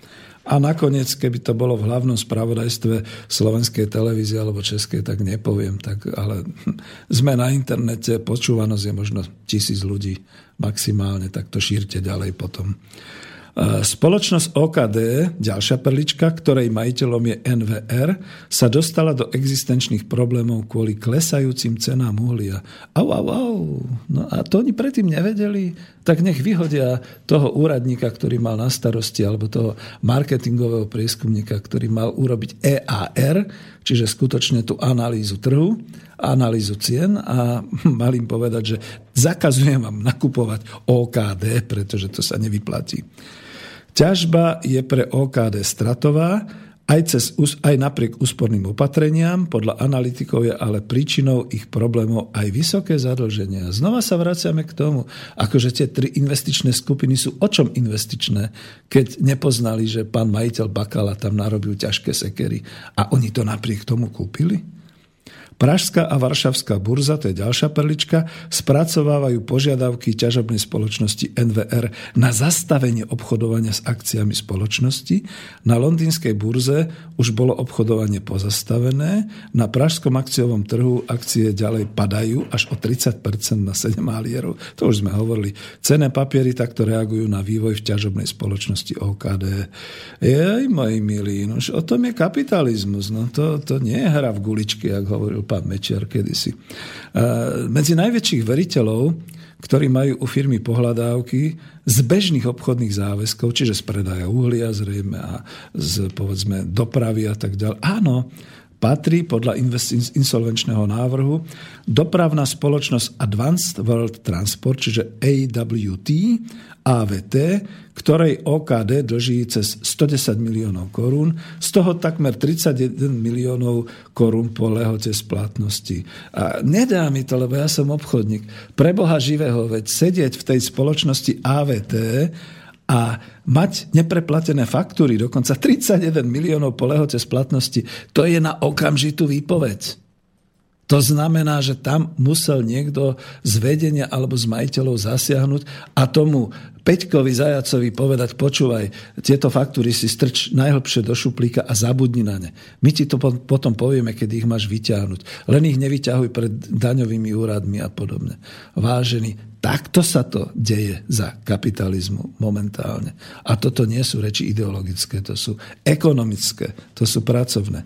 Medzi veriteľmi sú polská dodávateľská firma Coopex Machinery, pokračujem ďalej, Famur a Eichhoff Polonia, ktoré majú pohľadávky celkom za viac než 130 miliónov korún. A čo si tie firmy mysleli? Že to dostanú vyplatené v zlate? Alebo ako? E, potom, že asi tretinu z toho majú po splatnosti, alebo malé miestne firmy ako Transl, Minová Bohemia či HZBS, HBZS, hlavná banská záchranná stanica. Nož ale tie dlžoby naozaj nevznikli včera ani predvčerom. A o tom tie firmy predsa museli vedieť. Čo, posečkali alebo podržali ako OKD v nesnázich? Holka v nesnázich? Alebo ako? No, my sme došli na záver sledovania tejto otvorenej drámy. E, ja osobne si myslím, že teraz dokážeme bratom Čechom e, nejako pomôcť možno jedine tým, že to budeme takto šíriť a že povieme niektoré veci na rovinu, ale nevieme im ináč pomôcť, pretože je u nich nejaká iniciatíva tiež, Volá sa to iniciatíva z dola, sú to naši kolegovia, ktorí propagujú ekonomickú demokraciu a myslím, že pani docentka Ilona Švihlíková má tu guráž, e, ktorá by sa vedela postaviť tam na tú haldu a proste dať im inštrukcie, e, čo majú robiť. Ale ja si myslím, že ani ich do Ostravy a už vôbec nie do OKD nepustia. E, je parlamentnou stranou KSČ tá by sa mohla vyšvihnúť na tomto prípade vtedy, keď by skutočne vyšla do ulic a na Ostravsku by narobila nejaký ten bordel škaredo povedané. Ježiš, ešte je pred desiatou, za toto ma môžu stíhať. To je prvá vec, za čo ma môžu stíhať. Beriem späť. Robila by kravál, neporiadok. Každopádne pre nás je to možnosť vyjadriť solidaritu baníkom a zamestnancom ostravsko-karvinských baní, kde vôbec, ako sme tu videli a ako sme ste si vypočuli, vôbec nejde o reštrukturalizáciu priemyslu 21. storočia. Vôbec nejde ani o útlom ťažby e, zaťažujúce životné prostredie e, čiernym uhlím a odhalili sme, že tu ide o investičný podvod a o ťažký mnohomiliardový biznis s vydieraním suverenej vlády v rámci Európskej únie a o robotníkov a nadväzne všetkých tých 40 až 60 tisíc pracovných miest ide až naposledy a ako komu. Slováci, pracuje vás tam určite na Ostravsku niekoľko tisíc. Počujte náš hlas a šírte ho, pretože zatiaľ je toto v Čechách. Ale určite to príde aj na Slovensko. A možno to už začalo. My sme tu minulý týždeň spomínali Carrefour, ako to vyzerá s Carrefourom. Aj túto kolega mi potvrdil a ja som sa opätovne presvedčil v Bratislave, že pulty a regály sú prázdne a pred, predavači a zamestnanci sú nervózni a ja ich chápem, prečo sú nervózni a už tam nedostanete ten sortiment, aký je. Lebo Carrefour požiadal o ochranu pred veriteľmi štát. To je tá istá záležitosť, len je to malé, rozdrobené, tam nemá nikto možnosť zostať po zmene sfáraný dolu alebo proste nejakým iným spôsobom takto robiť. To isté pravdepodobne pokračuje košickým US stýlom, pretože tam je to takéto malé. Ja už viem, prečo ich prepušťajú tak pomaly, pretože treba, aby prešlo tých 45 mesiacov a aby prepustili aspoň 500 pracovníkov. Potom môže nejaký vládny úradník z ministerstva práce, túto nášho pána ministra za smer, e, konečne akože si fajfknúť a povedať, teraz je ten moment, keď môžeme požiadať o eurofondy, o, o, o, o teda zaplatenie. No a Boh vie, či to nebolo tak aj u tých ďalších fabrík ako oceliárne, strážske a podobne. Je to pre nás varovanie, že zamestnanecké samozprávy sa musíme naučiť zakladať za pochodu, počas štrajkov, keď budú a počas krachov podnikov, ktoré v skutočnosti vlastne ani nechrachujú, lebo je to len biznis, je to hra na monopoly. Je to hra, v ktorom vás drsne hodia cez palubu a ešte budú držať No a zase som skoro povedal niečo, za čo ma môžu poťahovať, lebo doteraz som čistý, že môžu nás držať pod krkom eh, všelijakí tí investori a to eh, budú nás držať naše suverénne národné vlády v rámci Európskej únie. No a toto je konečný záver. E, vzhľadom k tomu, že ste ma nehali dohovoriť, ak chcete, bude pesnička a potom telefonujte, mailujte. Možno, keď nebude nič iné, toto je téma, ktorá teda dneska ma vyhodila z kresla. Kľudne tak poviem. Pesničku. Jen až má cesta skončí, skálou chci se stát, jeden bílý kámen ke kameni dát, až přijde den, kdy zavolá mě známý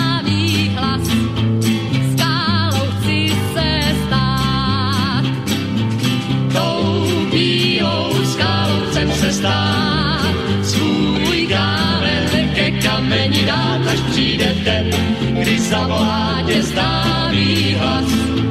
Skálou chcem se stát,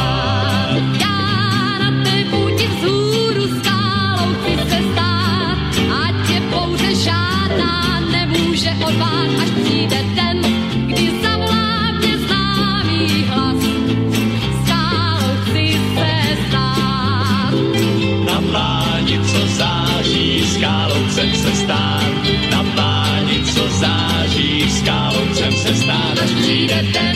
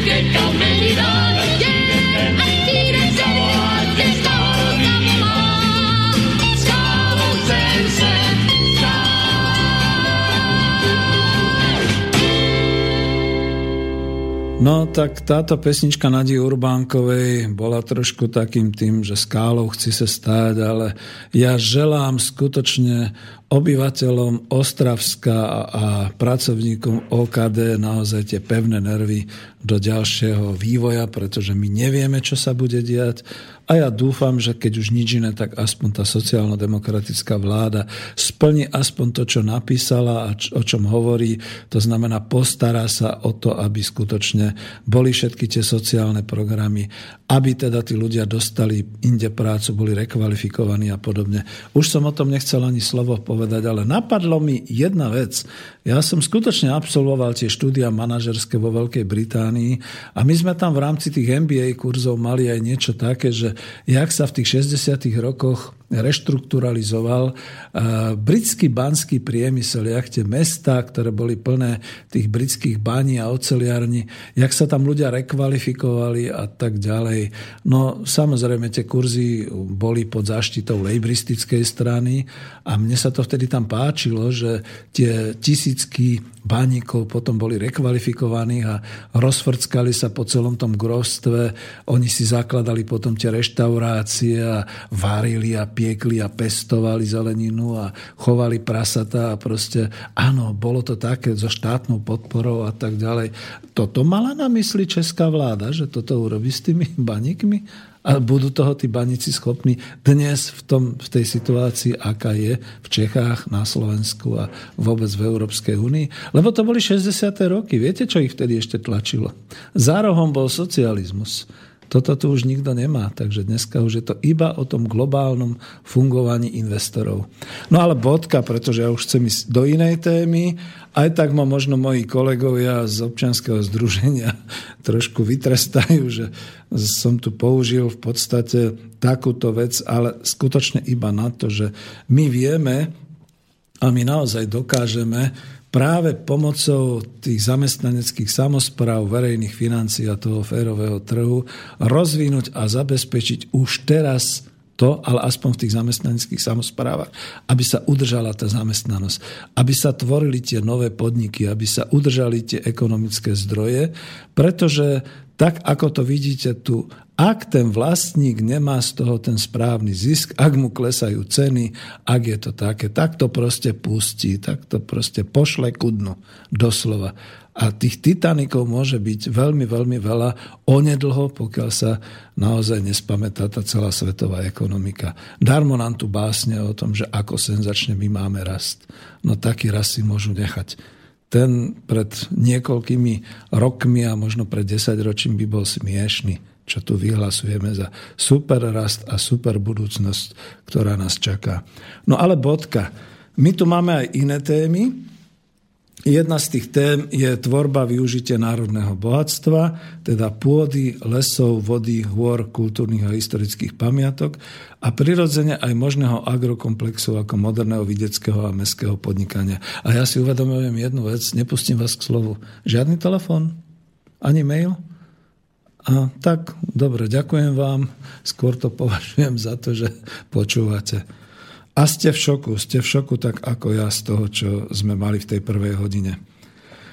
No, v tejto téme, e, ja aj k tomu avizu, ja som tam dal také tie obrázky skutočne tých polí, e, toho kombajnu, toho zlatého žita, pšenice a vlastne obrobených tých polí a všetkých ostatných. Ale na jednom z tých záberov tam máte tú repku olejnú.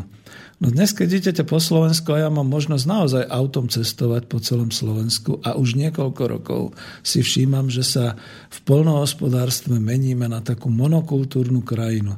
Všade repka olejná, ono to vyzerá senzačne, svieti to, niekomu to smrdí, niekomu vonia, vyrába sa z toho kvalitný repkový olej, slúži to ako čas bionafty a na rôzne účely a hlavne kupuje sa to, trh na to je, odberatelia to odberajú. No ale potom zistíte, že kde je vlastne tá pšenica, kde je tá raž. Opýtate sa potom v tom obchode biopotraviny. Prečo my máme také drahé biopotraviny? No už vážený páne, keď nikto nepestuje tú ráž a nikto nepestuje ani tie otruby a, a takéto všelijaké rôzne druhy. A príde mi priateľ, ktorý bol vo Švedsku a hovorí, ty Peter, to by si neuveril. Oni to tam majú opačne.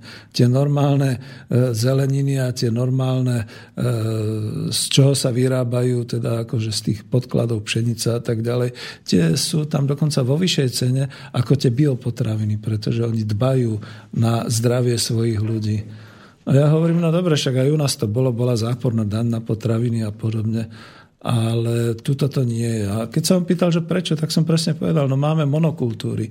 Všade sa pestuje kukurica, všade sa pestuje repka olejná, no tak je malá výmera takýchto iných osevných pôch. No a keďže sa to nedopestuje, tak je to drahé, musí sa to dovážať a znova sme tam. No ale nechcel som iba tak a o tomto. Chcel som vlastne to, že keď teda cestujete takto po Slovensku, tak si všimnite, chcem byť pozitívny. Moja manželka vždy pozerá a hovorí, toľko neobrobených polí toľko zarastenej buriny všade popri cestách a popri tom.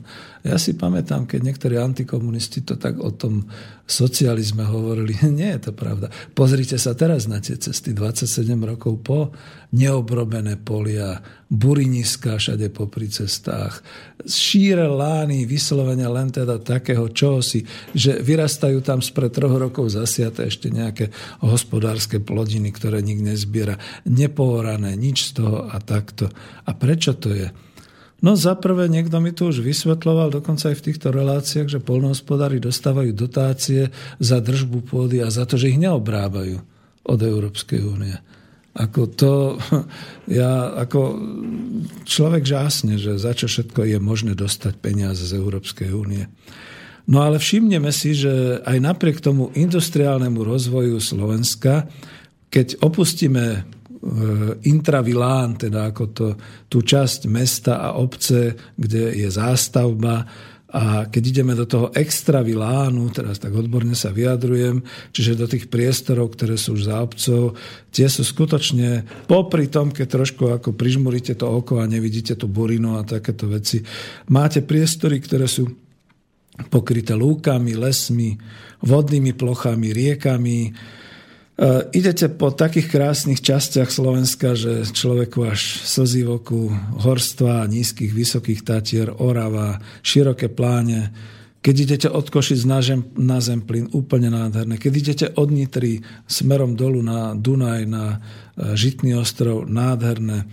Máme to Slovensko členené dokonca od hôr tými horskými hrebeňami a tými tvoriacimi sa dolinami skôr tak v tom severo-južnom orientovaní. Neviem, či si to ľudia uvedomujú, že keď sa ide zo západu na východ alebo z východu na západ, dolne, južným a stredným Slovenskom, stále nejaké hory prekračujeme a stále sme, oproti nám je nejaký horský hreben, nejaké hory.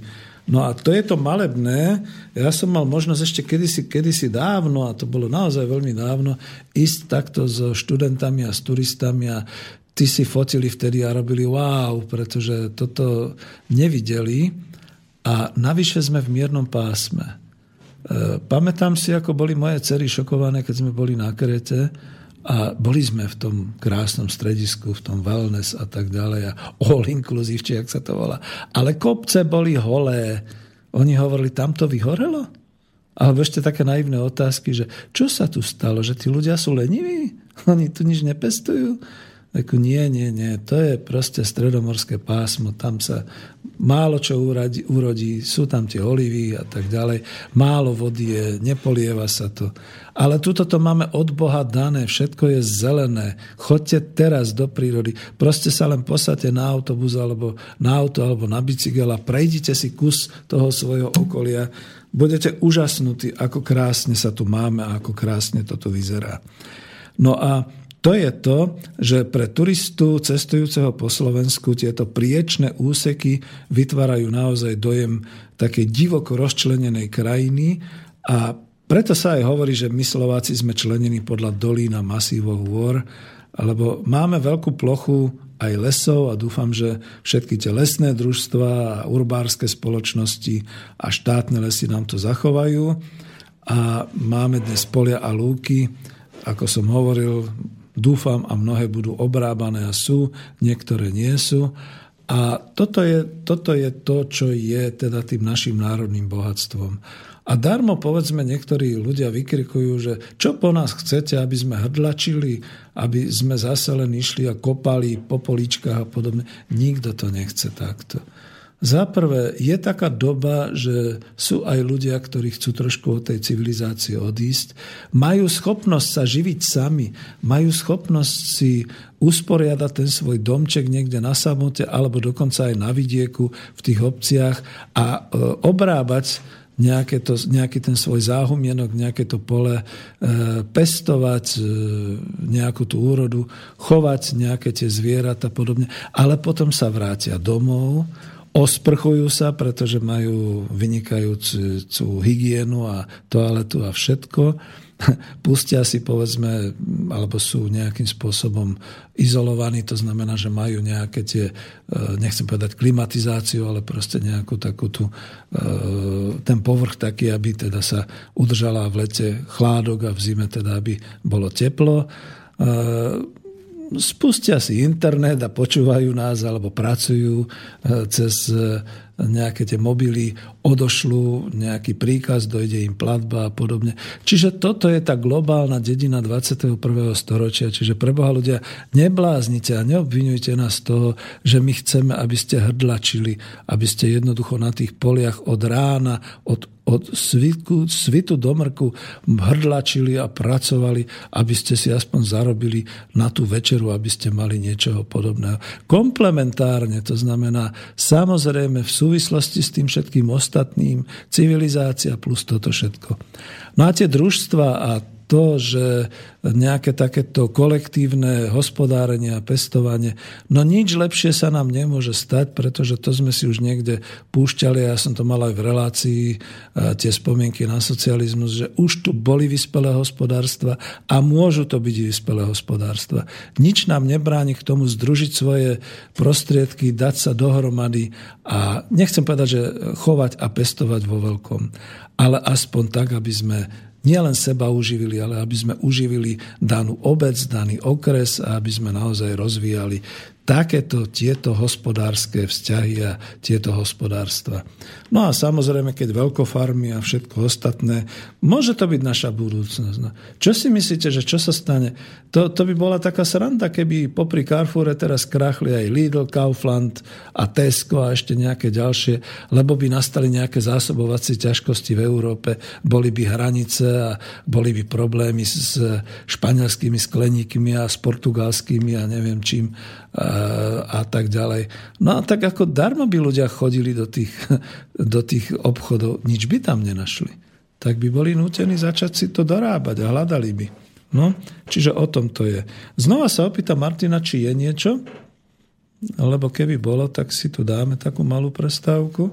Uj, ľudia, tak z toho zase už ani ja nemám dobrý pocit, aby to nebolo zase až moc, že to preháňam, ale tak naozaj už slúbujem, že od toho ďalšieho už budú minimálne dvaja, traja v redakcii a budú takto spoločne hovoriť. No ale doniesol som vám tú otrasnú novinu, o ktorej sa teda máte baviť, pretože neviem, či to vôbec e, slovenské hlavné médiá uvedú, teda hlavný prúd, čo sa týka OKD. Vrátim sa naspäť. E, v takej tej relácii s mojim protivníkom v diskusii blogerom Vlkom sme mali tak, e, takéto argumenty pre a proti vystúpeniu z Európskej únie. E, v pohode my si rozumieme, bolo dobre, že sme si to takto argumentovali, ale hneď jeden z tých argumentov využijem, že e, on tvrdil, že umřeme hlady. To poviem tak po česky. Ja som tvrdil, nie, neumrieme. A to zdôvodnenie je presne tu, že už teraz máme samozrejme ťažkosti, nemáme organizačné zázemie. Aj naši súkromní farmári sa stiažujú, družstva sa stiažujú, že nemajú dotácie a potrebovali by peniaze a úvery. Tá katastrofa, ktorá nastala tohto roku s tým mrazom a so zmrznutím všetkých tých kvetov ovocia, naozaj je to katastrofa, ktorá nebýva vždy každoročne, ale stalo sa. No a všetci títo farmári a družstva, ináč to sú družstva, ktoré sú skryté akciovky, to nie sú naozaj tie kolektívne e, vlastníctva.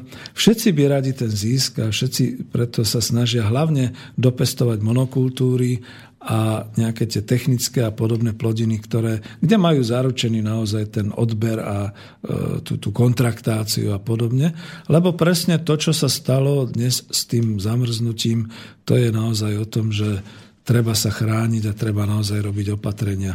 No ale ja som chcel trošku o inom, že hm, keď sme hovorili o tom, že napríklad e, keď teda rastlinnú výrobu, že si to treba naplánovať dlhodobo a potom skutočne sa o to starať. To nie je o tom, že e, dnes chcú ľudia slovenský cesnak, tak e, zasadíme ten čínsky z dovozu a potom ho budeme ponúkať na trhu ako originál echt slovenský. Ale že je to povedzme naozaj o tom tak dlhodobo, že dnes si zasadím náš cesnak, aby o rok boli semená, tieto semena ešte budem rok, dva roky ďalej rozširovať a pestovať hlavne na výsadbu.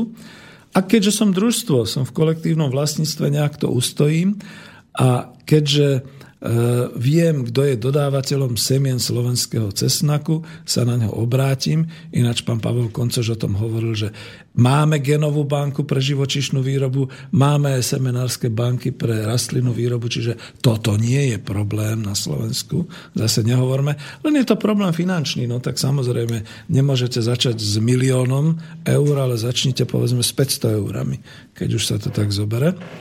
No a toto, keď máte, keď už ste v podstate pestovali ten cesnak na výsadbu, máte ho dosť, môžete sa stať v štvrtom roku dodávateľom semien pre celý slovenský trh a môžete byť úspešný dodávateľ cesnaku v tonách pre všetky obchody a pre všetko ostatné.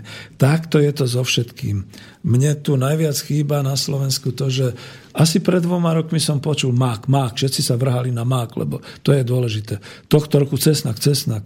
No, koncom tohto roku bude veľký záujem o orechy, a, no, orechy. No veď orechy, prepačte, ako to je síce veľmi užitočná vec, ale tie, dopestovať ten strom do plodnosti je asi 6 alebo 7 rokov, čo mi potvrdia ako záhradkári. Takže ak tohto roku vymrzli orechy, no tak už teraz začnite robiť sadenice orechov. E, uchovajte si nejaké tie orechy, skúste ich nejak stratifikovať, zasadte ich a môžete už od jesene potom začať. Za tých 7 rokov budete orechový král na Slovensku, to vám zaručím. Dobre, takže ďalej. To isté v živočišnej výrobe. Ale ne, ne, nechcem ešte pokračovať, lebo to je všetko také. Ja som sa chcel vrátiť ešte k jednej veci a to tu aj trošku povedať, že orná pôda, ornica. A možno to tu vyhľadám. No ale dlho sme nemali pesničku. Mali sme? Aby som zase ja toľko nehovoril. Máme tam? Dajme tam pesničku. Nech si urobíme taký predel, lebo už ja mám blbý pocit, že sám vyprávam.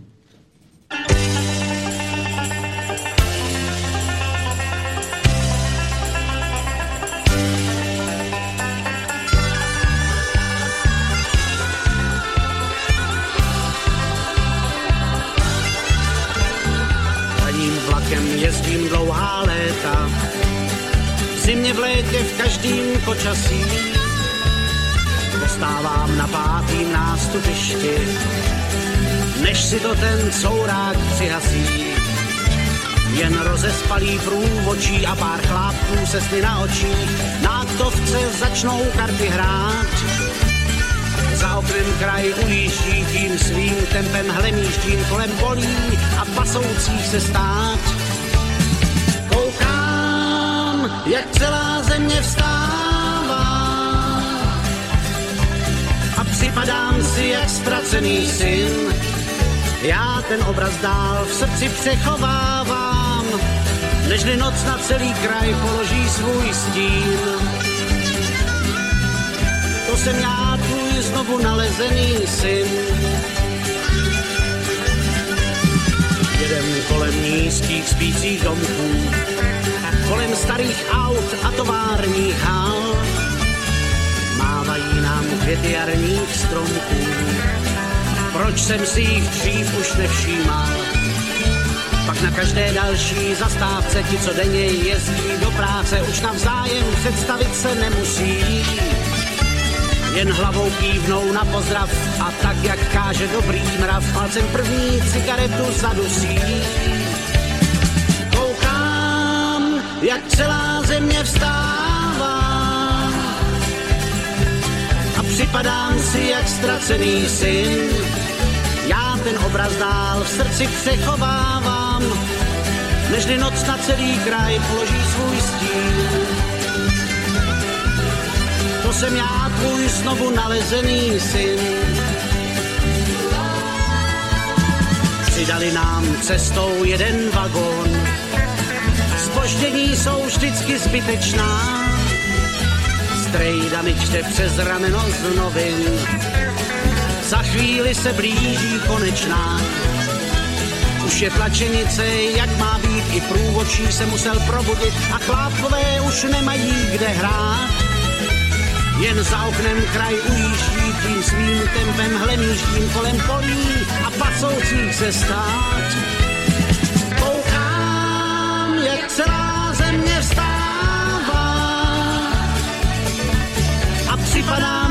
Ztracený syn. Já ten obraz dál v srdci přechovávám, nežli noc na celý kraj položí svůj stín. Koukám, jak celá země vstává a připadám si jak ztracený syn. Já ten obraz dál v srdci přechovávám, nežli noc na celý kraj položí svůj stín. To jsem já, tvůj znovu nalezený syn.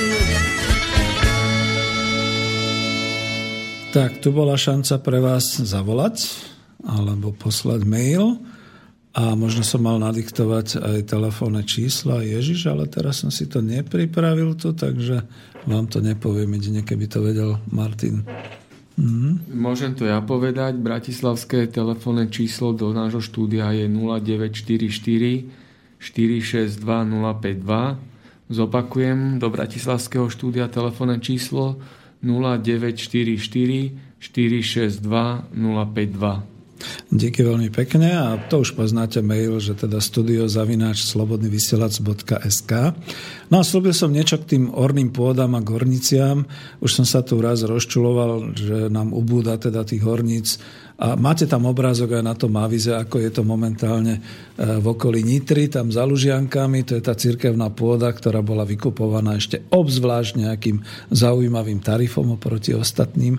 To sú tiež také zaujímavé skutočnosti, ale vidíte tam nákladné autá, ktoré odvážajú tú ornicu kam si a vôbec celú tú pôdu, tú, tú povrchovú. Ja mám vždy otázku, že kam? A potom som sa pozrel na internet, keď si to tak vygooglite, zrazu čítam, predám ornicu, predám to, predám ono kúrňa fix, to slovenský poviem, to je ako ten moravský, že kúrňa. Že a, a čo sa to deje? Už aj to máme zobchodované, takže ornica, čo sa vytvára 100 rokov, je takto obchodovaná. Ale tu som ešte aspoň pozitívny, že dobre, pokiaľ sa to používa na nákup a predaj a niekto si to kúpi na svoje pole a podobne, tak OK, prečo by nie. Spomeniem len na jednu klebietku ešte z niekde z roku 2004, keď sa budovala Kia postupne, že pardon, že išli sme okolo tej tepličky a tam nám teda niektorí dôverne oznámili, že viete, akože tu sa to síce samozrejme zhrňa, ale všetci tí predsedovia tých okolitých, to ešte boli nejaké družstva v 2004, ani neviem, ale že ty si prišli na svoje, lebo že keď to nevedeli kam hodiť, tak to hádzali tam im do toho ich intravilánu a oni si to už potom pekne rozobrali.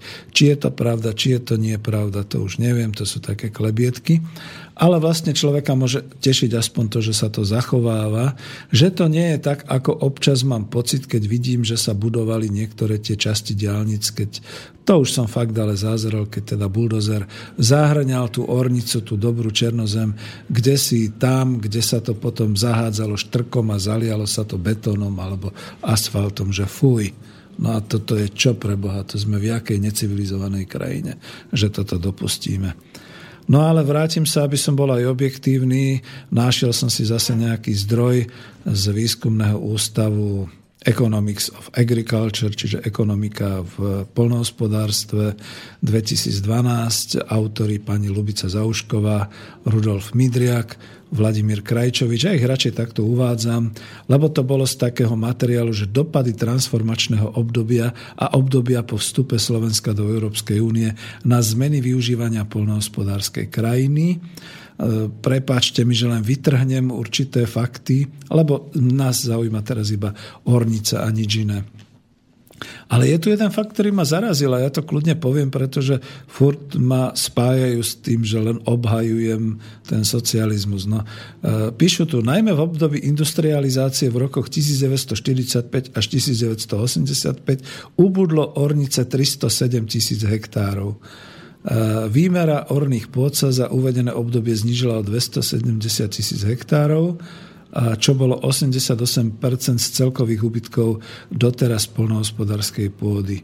No a to je prúser, pretože ja som si tiež možno myslel niečo iné a dávam to iba ako fakt.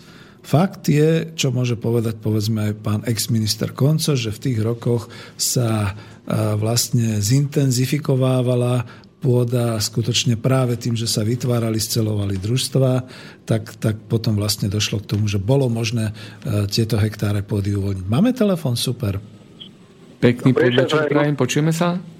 Jozef Spurný z Novej Bane, dobrý večer. Dobrý večer, prajem. Ja, ja sa vás e, pripadám, ako keby som vyprával ja na tieto všetky skutočnosti, alebo naši rodičia. A teraz sa vás pýtam, alebo pozrieť na váš pohľad. Díky. Napríklad e, na výstavbu skladov, ústredných skladov Lidla pri Seredi. Ja hovorím, že v Bavorsku na tých pasienkoch, kde pasú hovedzí dobytok, tak by nedovolili postaviť ústredné sklady Lidla. Nie je to ešte na tej najkvalitnejšej pôde pri Seredi. Že, kde, sú, kde sú pracovníci pôdospodárstva, ministerstva pôdospodárstva a životného prostredia? Zabudli? Aha, takže aj tam.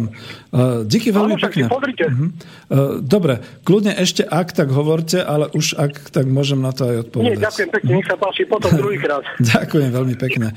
Príjemný večer, dovidenia. Uh, dovidenia. Halo? Počujeme sa, dobre, OK. Hej. Dobre, dovi. Dovi. Uh, to je totiž to nie len, že sereď, za to som tak zareagoval, že aj tam, pretože ja to poznám tu v okolí Senca a poznáme to všetci tuto, ako chodíme uh, po určitých diálniciach, že uh, skutočne sa tam rozvíja logistika a nakoniec ve to bolo vidno aj tuto na Záhorí, tam zase lesy sa likvidovali takýmto spôsobom, mám z toho aj fotografie a znamená to len jednu vec, že sa toho chytili jednoducho financie a úradníci. Jednoducho vláda povedala, že hektár je stojí toľko, zahraničný investor zaplatil, možno im aj dal nejakú úlohu, že treba ale tú ornicu alebo tú pôdu niekam likvidovať akože spôsobom, tak oni niekde niekomu niečo zaplatili a niečo dali. Kde sa to ocitlo, to nevieme, to je práve ten problém. Ale presne to, čo máte pravdu, že človeka skutočne až srdco bolí, tak po slovensky povedané, keď vidí, že tam, kde ešte pred 20 a dokonca možno pred 30 rokmi boli žírne polia, skutočne žírne od toho slova, že sa tam naozaj e, pestovala pšenica, kukurica, že to bola naozaj úrodná pôda. Tam teraz stoja všelijaké takéto logistické sklady. E, hovoríte Lidl pri Senci, ja si spom- pri, pri Seredi, ja si spomínam, čo všetko je tu Bila a všetky ostatné tu pri Senci a všeli kde inde. Veď to je ten horor. A najhoršie je, že je to možno síce zvratné, ale za obrovské náklady.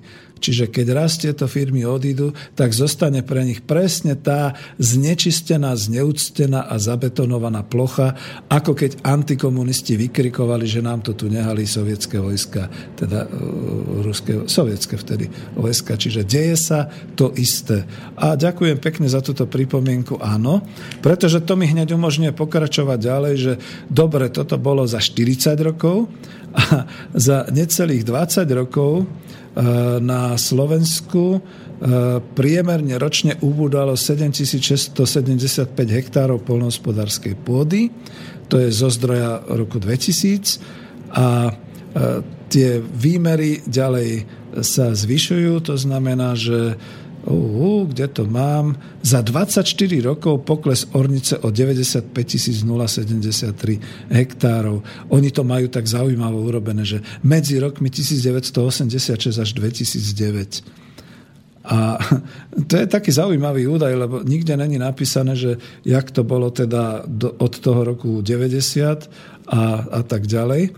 A, a je tu ešte údaj, ten som si počiarkol, k najväčším ubytkom ornej pôdy v tomto období po, 2000 došlo, e, po revolúcii došlo v rokoch 92-93 22 707 hektárov, čo súviselo s transformáciou dovtedy fungujúcich jednotných rolnických družstiev a s prechodom na trhovú ekonomiku.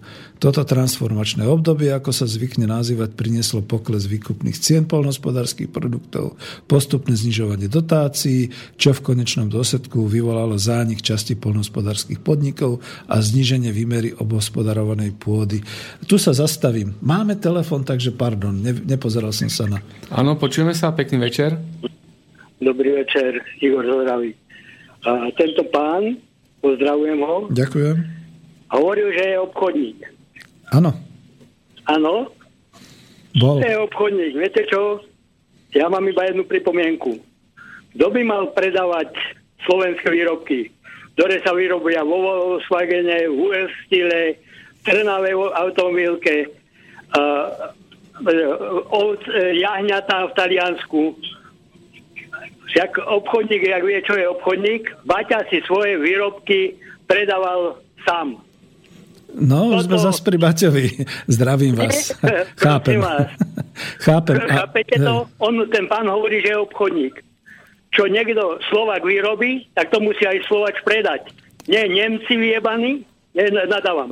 Slušne. Nemci, Amici a Angličani nám budú predávať naše výrobky. Eh, A za mizerné platy. Stotožňujem sa s vami. Nech, nech sa ten pán spamätá a nech nehovorí, že je obchodník. Ja to mne nadávate. Vy, Nie, to, to vám nadávam?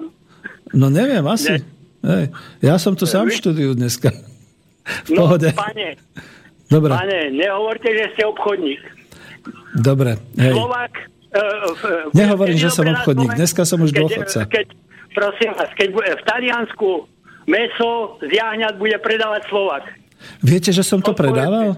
Dokonca firma, kde som pracoval v 81. sa volala Koospol a bol tam referát, ktorý predával slovenské jahňata mladé Talianom. A za veľmi dobré devízy. Čo na to Hej, poviete?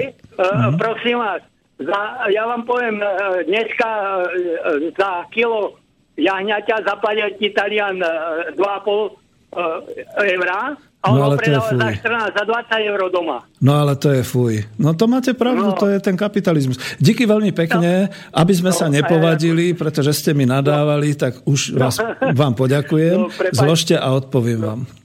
No, Dobre. dobre. Nie, nie, nie. Ja to chápem, niekedy je to ako také. Ale cel, celá tá bolesť je o tom, to máte pravdu, ale to bolo v inej relácii, kde som hovoril o tom, že teda mali sme vlastné obchody, mali sme zahraničný obchod a ja som vtedy naozaj predával, ale nie teda jahňatá a podobne, predával som kurčatá a dokonca za doláre a podobne. Ale dneska som už dôchodca, tak to už po mne nechcíte. Ale naozaj som profesiou a kvalifikáciou obchodník a potvrdzujem vám hneď dve veci odrazu, aby sme spolu teda ako si poplakali. Za prvé, že to tu predávajú cudzie firmy, všetko, čo hovoríte, od automobilov cez tie jahňatá a podobné veci. Za druhé, chvála Bohu, že v tých cudzích firmách sú aspoň naši zamestnanci. Alebo sem tam aj manažéri, takže to si musíme povedať. Ale môže to skončiť ako v OKD, proste jedného dňa im to prestane prinášať zisky, tak odídu.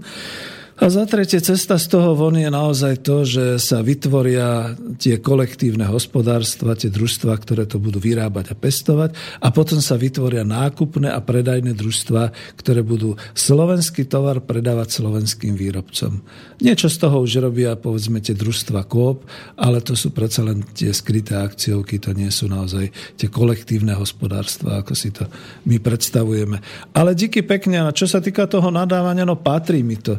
Máte pravdu. Jednoducho som nebránil s puškou v ruke ten socializmus v roku 90. Ďakujem veľmi pekne. No, ale ak chcete potom telefonovať kľudne, to není, že vás zase nejak takto úplne... Musím sa brániť. v pohode. Ja už len dokončím tú pornú, ornú pôdu, kým teda sa niekto ďalší ozve. To je totiž to naozaj o tom, a to presne, čo hovorí aj Igor z Oravy, že po tom 90.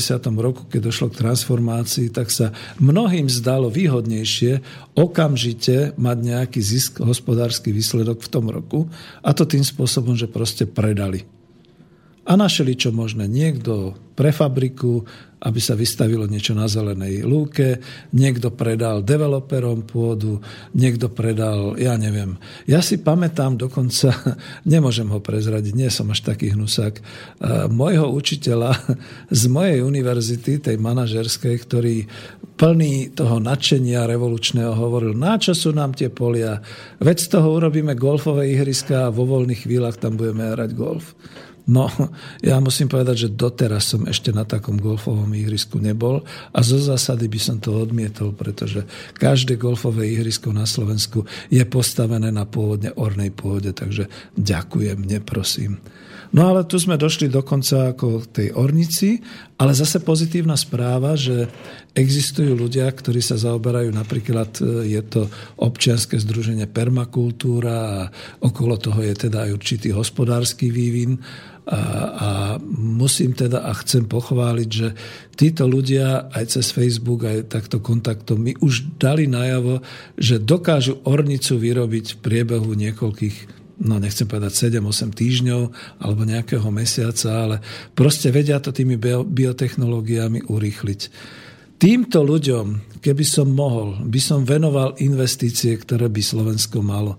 Pretože zaprvé vrátiť a rozšíriť tú ornicu tak, aby sme naozaj znova mohli na našich pôdach niečo pestovať. No a potom, keď sa to dopestuje, tak slubujem aj vám, pán Igor Zoravi, že budeme predávať túto ako Slováci slovenským obyvateľom naše potraviny a podobne. A za druhé, keď už hovoríme o tej permakultúre a o tej schopnosti vypestovať, Bože, viete si predstaviť, čo by to teraz ako urobilo a pomohlo v takých tých regiónoch, ktoré sa zviechajú po vojne v Sýrii a vôbec v týchto arabských krajinách, čo by to urobilo pretože tam si len tí boháči dokážu urobiť tie polička do takého kruhu, čiže len tam, kde polievajú, kde zalievajú teda ako do kruhu. A to sú obrovské investície, ktoré mali doteraz z ropy. Takže my to tu máme zadarmo. Stále to tvrdím. My zabúdame na to, že sme Bohom požehnaná krajina a to vám hovorí Lavičiar. Čiže to je skutočne o tom, že škoda každého metra štvorcového ornej pôdy, ktorá vlastne príde na vnívoč. A v tom sú aj tie elektrovoltaické elektrárne a podobné nezmysly.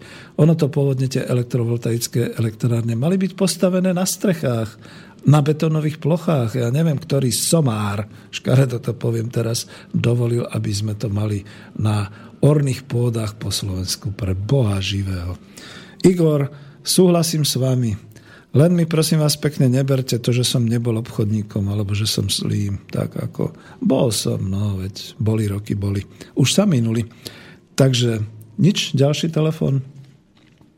Môžem sa vrátiť k tej základnej myšlienke a to e, bolo potom pokračovanie v tom národnom bohatstve. No vidíte, ešte som tu mal takú poznámku po tej ornej pôde, že teraz, keď bola tá katastrofa vymrznutia tých kvetov, ovocia, to znova ako potvrdzujem, že naozaj aj povedzme aj tí súkromní vlastníci, farmári a tie niektoré družstva, oni nemajú na to ľudí prípadne nestačili včas zateplovať sady a spolahli sa povedzme na to, že to už som teda naozaj sa dozvedel z mainstreamu, z hlavného spravodajstva, že e, objednávali si vrtulníky, ktoré im tlačili teplý vzduch dolu a mali teda tie parafínové sviečky a podobne.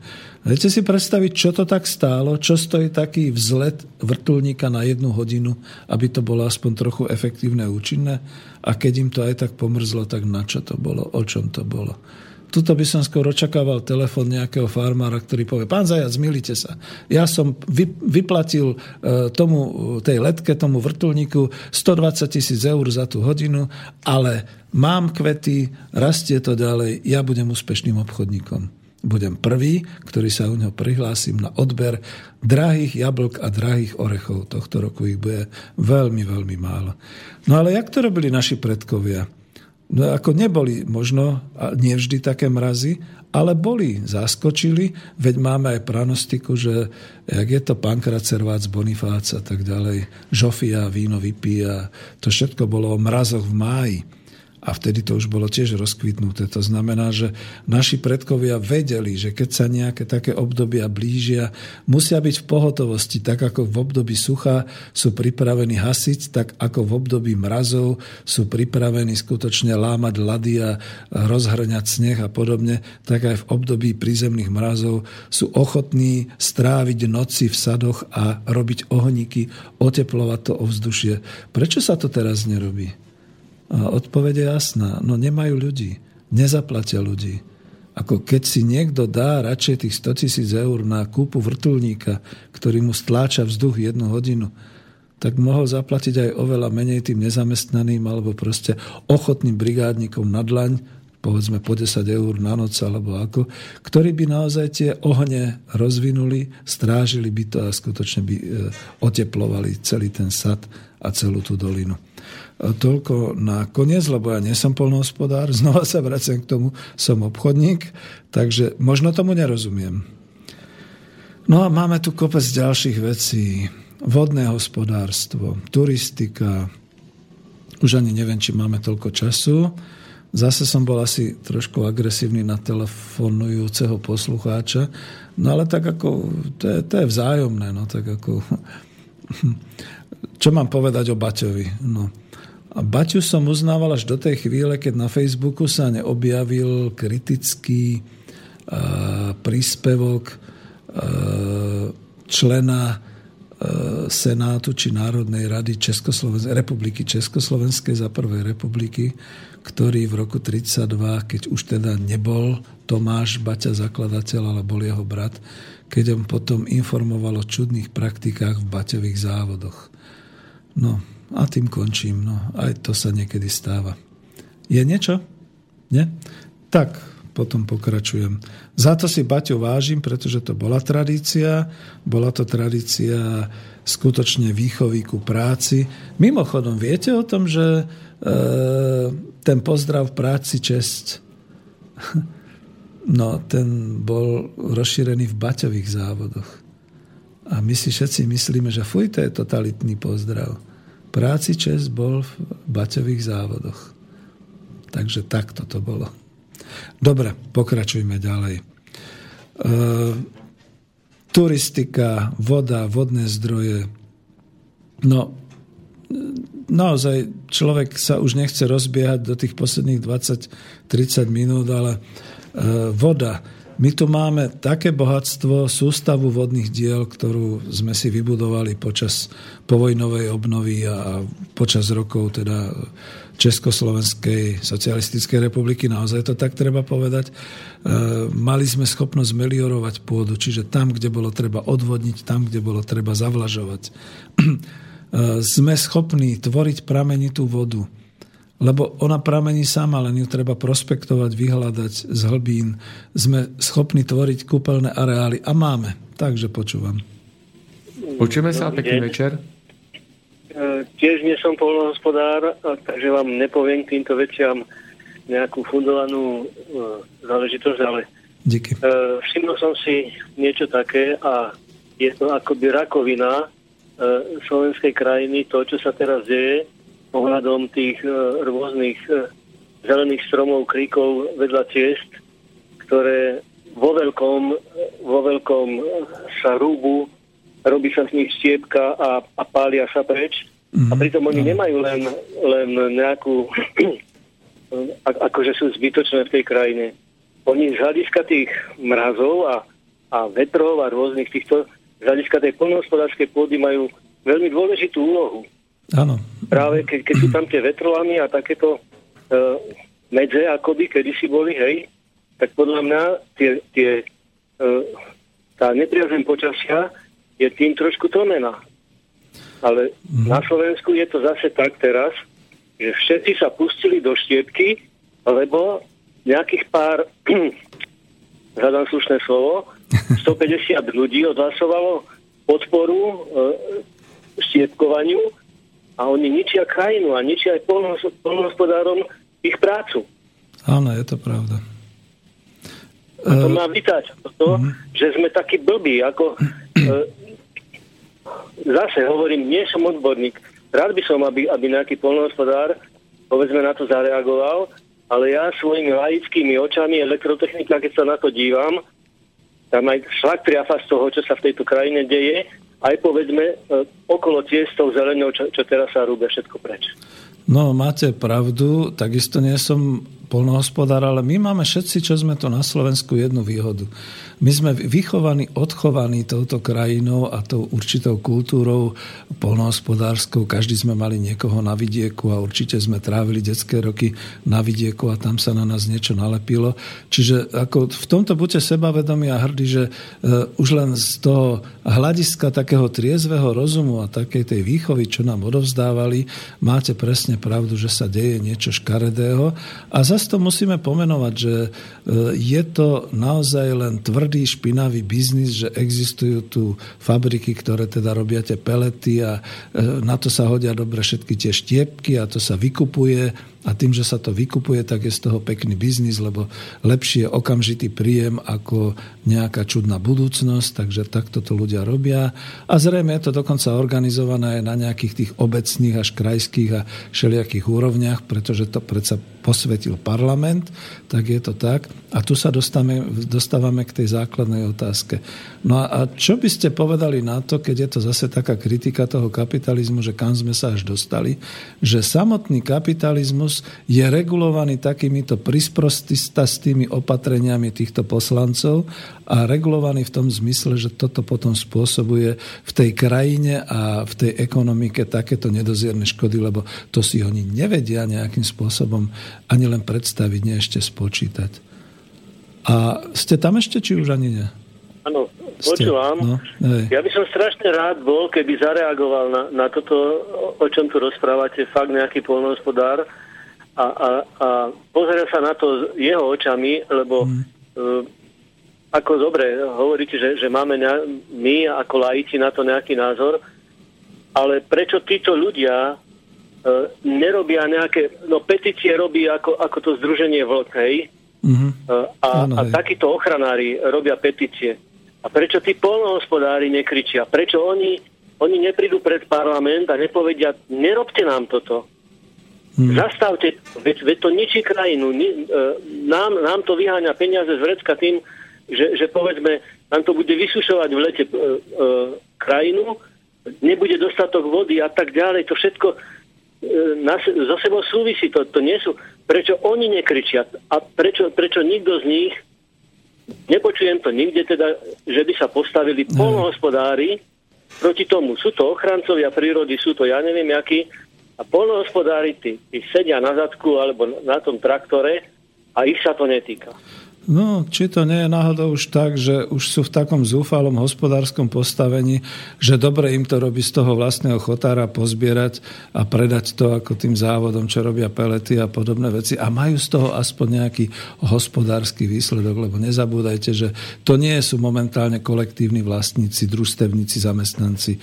Dneska je každé družstvo a v podstate každý taký hospodársky subjekt akciovou spoločnosťou zameranou na, no kebyže akože normálne minimálny zisk, ale pravdepodobne na Áno, okamžitý no. zisk v tomto roku a uvidí sa, čo bude ďalej. No. Prepačte, ale to by si mohli povedať aj tí, tí baníci v tej Ostrave, kto, o ktorých ste spomínal na začiatku mm. relácie. Mohli by si povedať, že tá firma nám nepatrí. Áno, prečo no, my by sme štrajkovali, prečo ja by som sedel dole v bani a, a ukázal, že sa mi toto nepáči. To nie je moje, veď, veď, veď to vlastne niekto iný.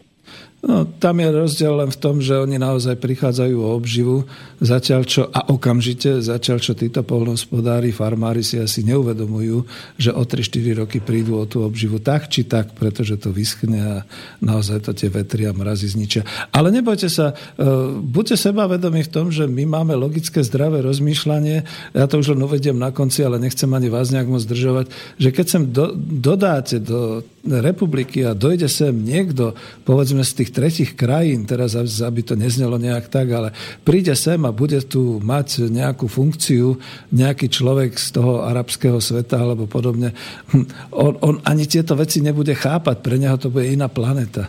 Čiže my sme tu Áno. vyrastali a my tomu rozumieme, prečo je treba tie stromy a prečo je treba toto všetko.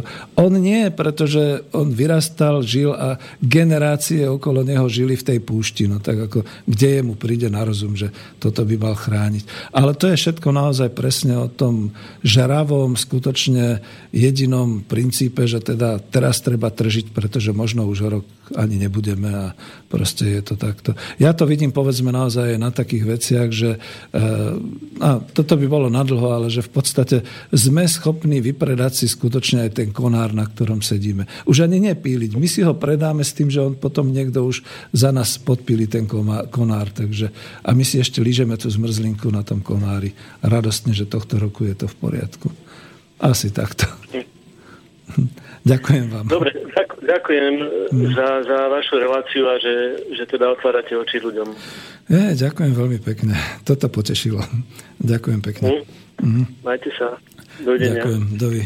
No veď to, že človek nemôže byť na všetko odborníkom, ale e, my žijeme skutočne v takomto prostredí historickom, kultúrnom, že my si neuvedomujeme, že my už len tým, že sme sa tu narodili a že tu žijeme, máme v sebe a tou kultúrou a tým vzdelaním dostávame určité veci do vienka, ktoré iní ľudia na iných kontinentoch, aby to neznelo zase nejak, že nad, po, povyšujeme sa alebo podobne, ale ja, ja si neviem predstaviť, že by som prežil niekde tam e, v arabskom svete na púšti, kde v noci je minus 20 a cez deň je plus 40 ale oni si zase nevedia predstaviť, ako sa žije nám a ako by túto vlastne e, žili a, a pôsobili. Čiže my keď to vieme, tak proste sme povinní varovať a povedať, že nerobme to takto, pretože ide o e, naše okolie, naše prostredie. To je niekedy aj dôležité u tých ochranárov, že to teda takto robia. A už sa len vrátim, lebo už naozaj máme len pár minút. Chcel som o tej vode, takisto na to sú iní odborníci, ale viete, čo ma najviac šokuje a najviac štve? Že my sme zastavili na Slovensku aj takéto prospektovanie tých vôd a, hlavne teda tých e, termálnych vôd a podobných vec, pretože je to vraj drahé. Štát na to nemá a, a nikto to nemôže. Nevedia sa ľudia združiť. Ako, nechcem prezrádzať, pretože to je moc, ale aj tu už v podstate robím na takej štúdii, ale je to aj o, zase o tom rozbitom Slovensku, že vy nedokážete predstúpiť pred nejaké urbárske spoločenstvo, kde je e, 550 ľudí s rôznymi podielmi a nevedia sa na ničom dohodnúť a povedať im, viete čo, tak toto keď spolu urobíme, keď urobíme tento projekt a keď tuto v podstate zavoláme niekoho, odprospektuje to, zrazu vám tu môže e, urobiť studňu, vytriskne vám pramenitá voda, budete mať druhú e, budišskú alebo druhú takú onakú.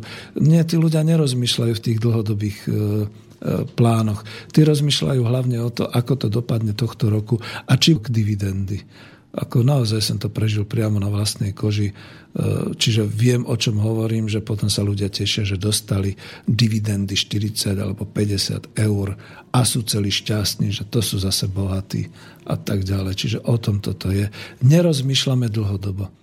A aj to hospodárenie, aj v tej ekonomickej demokracii, aj v tých zamestnaneckých samozprávach, aj v tých verejných financiách je o dlhodobom rozvoji. To není o raste z roka na rok.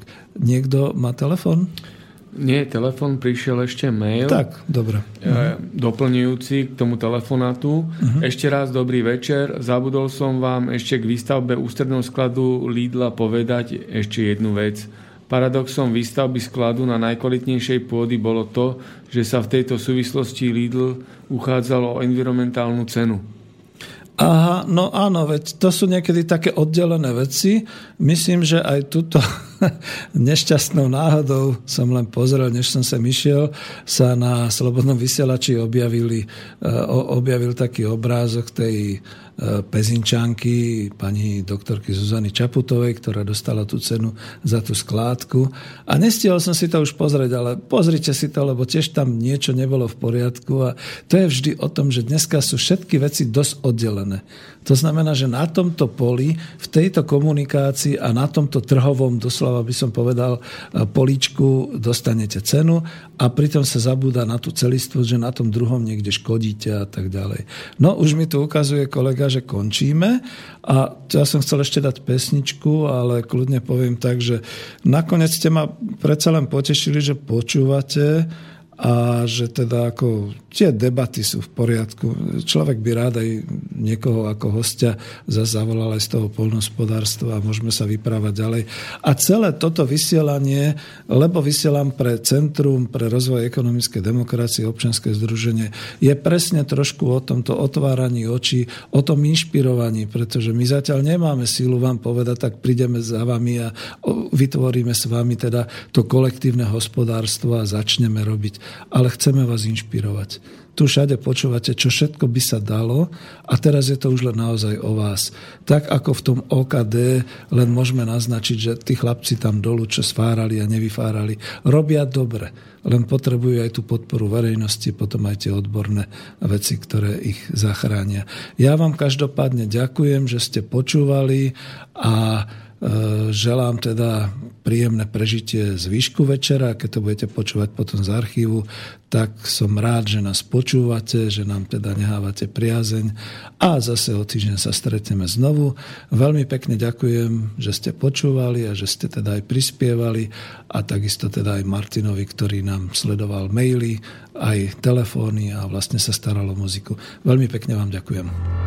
Táto relácia bola vyrobená vďaka vašim dobrovoľným príspevkom. Ďakujeme za vašu podporu.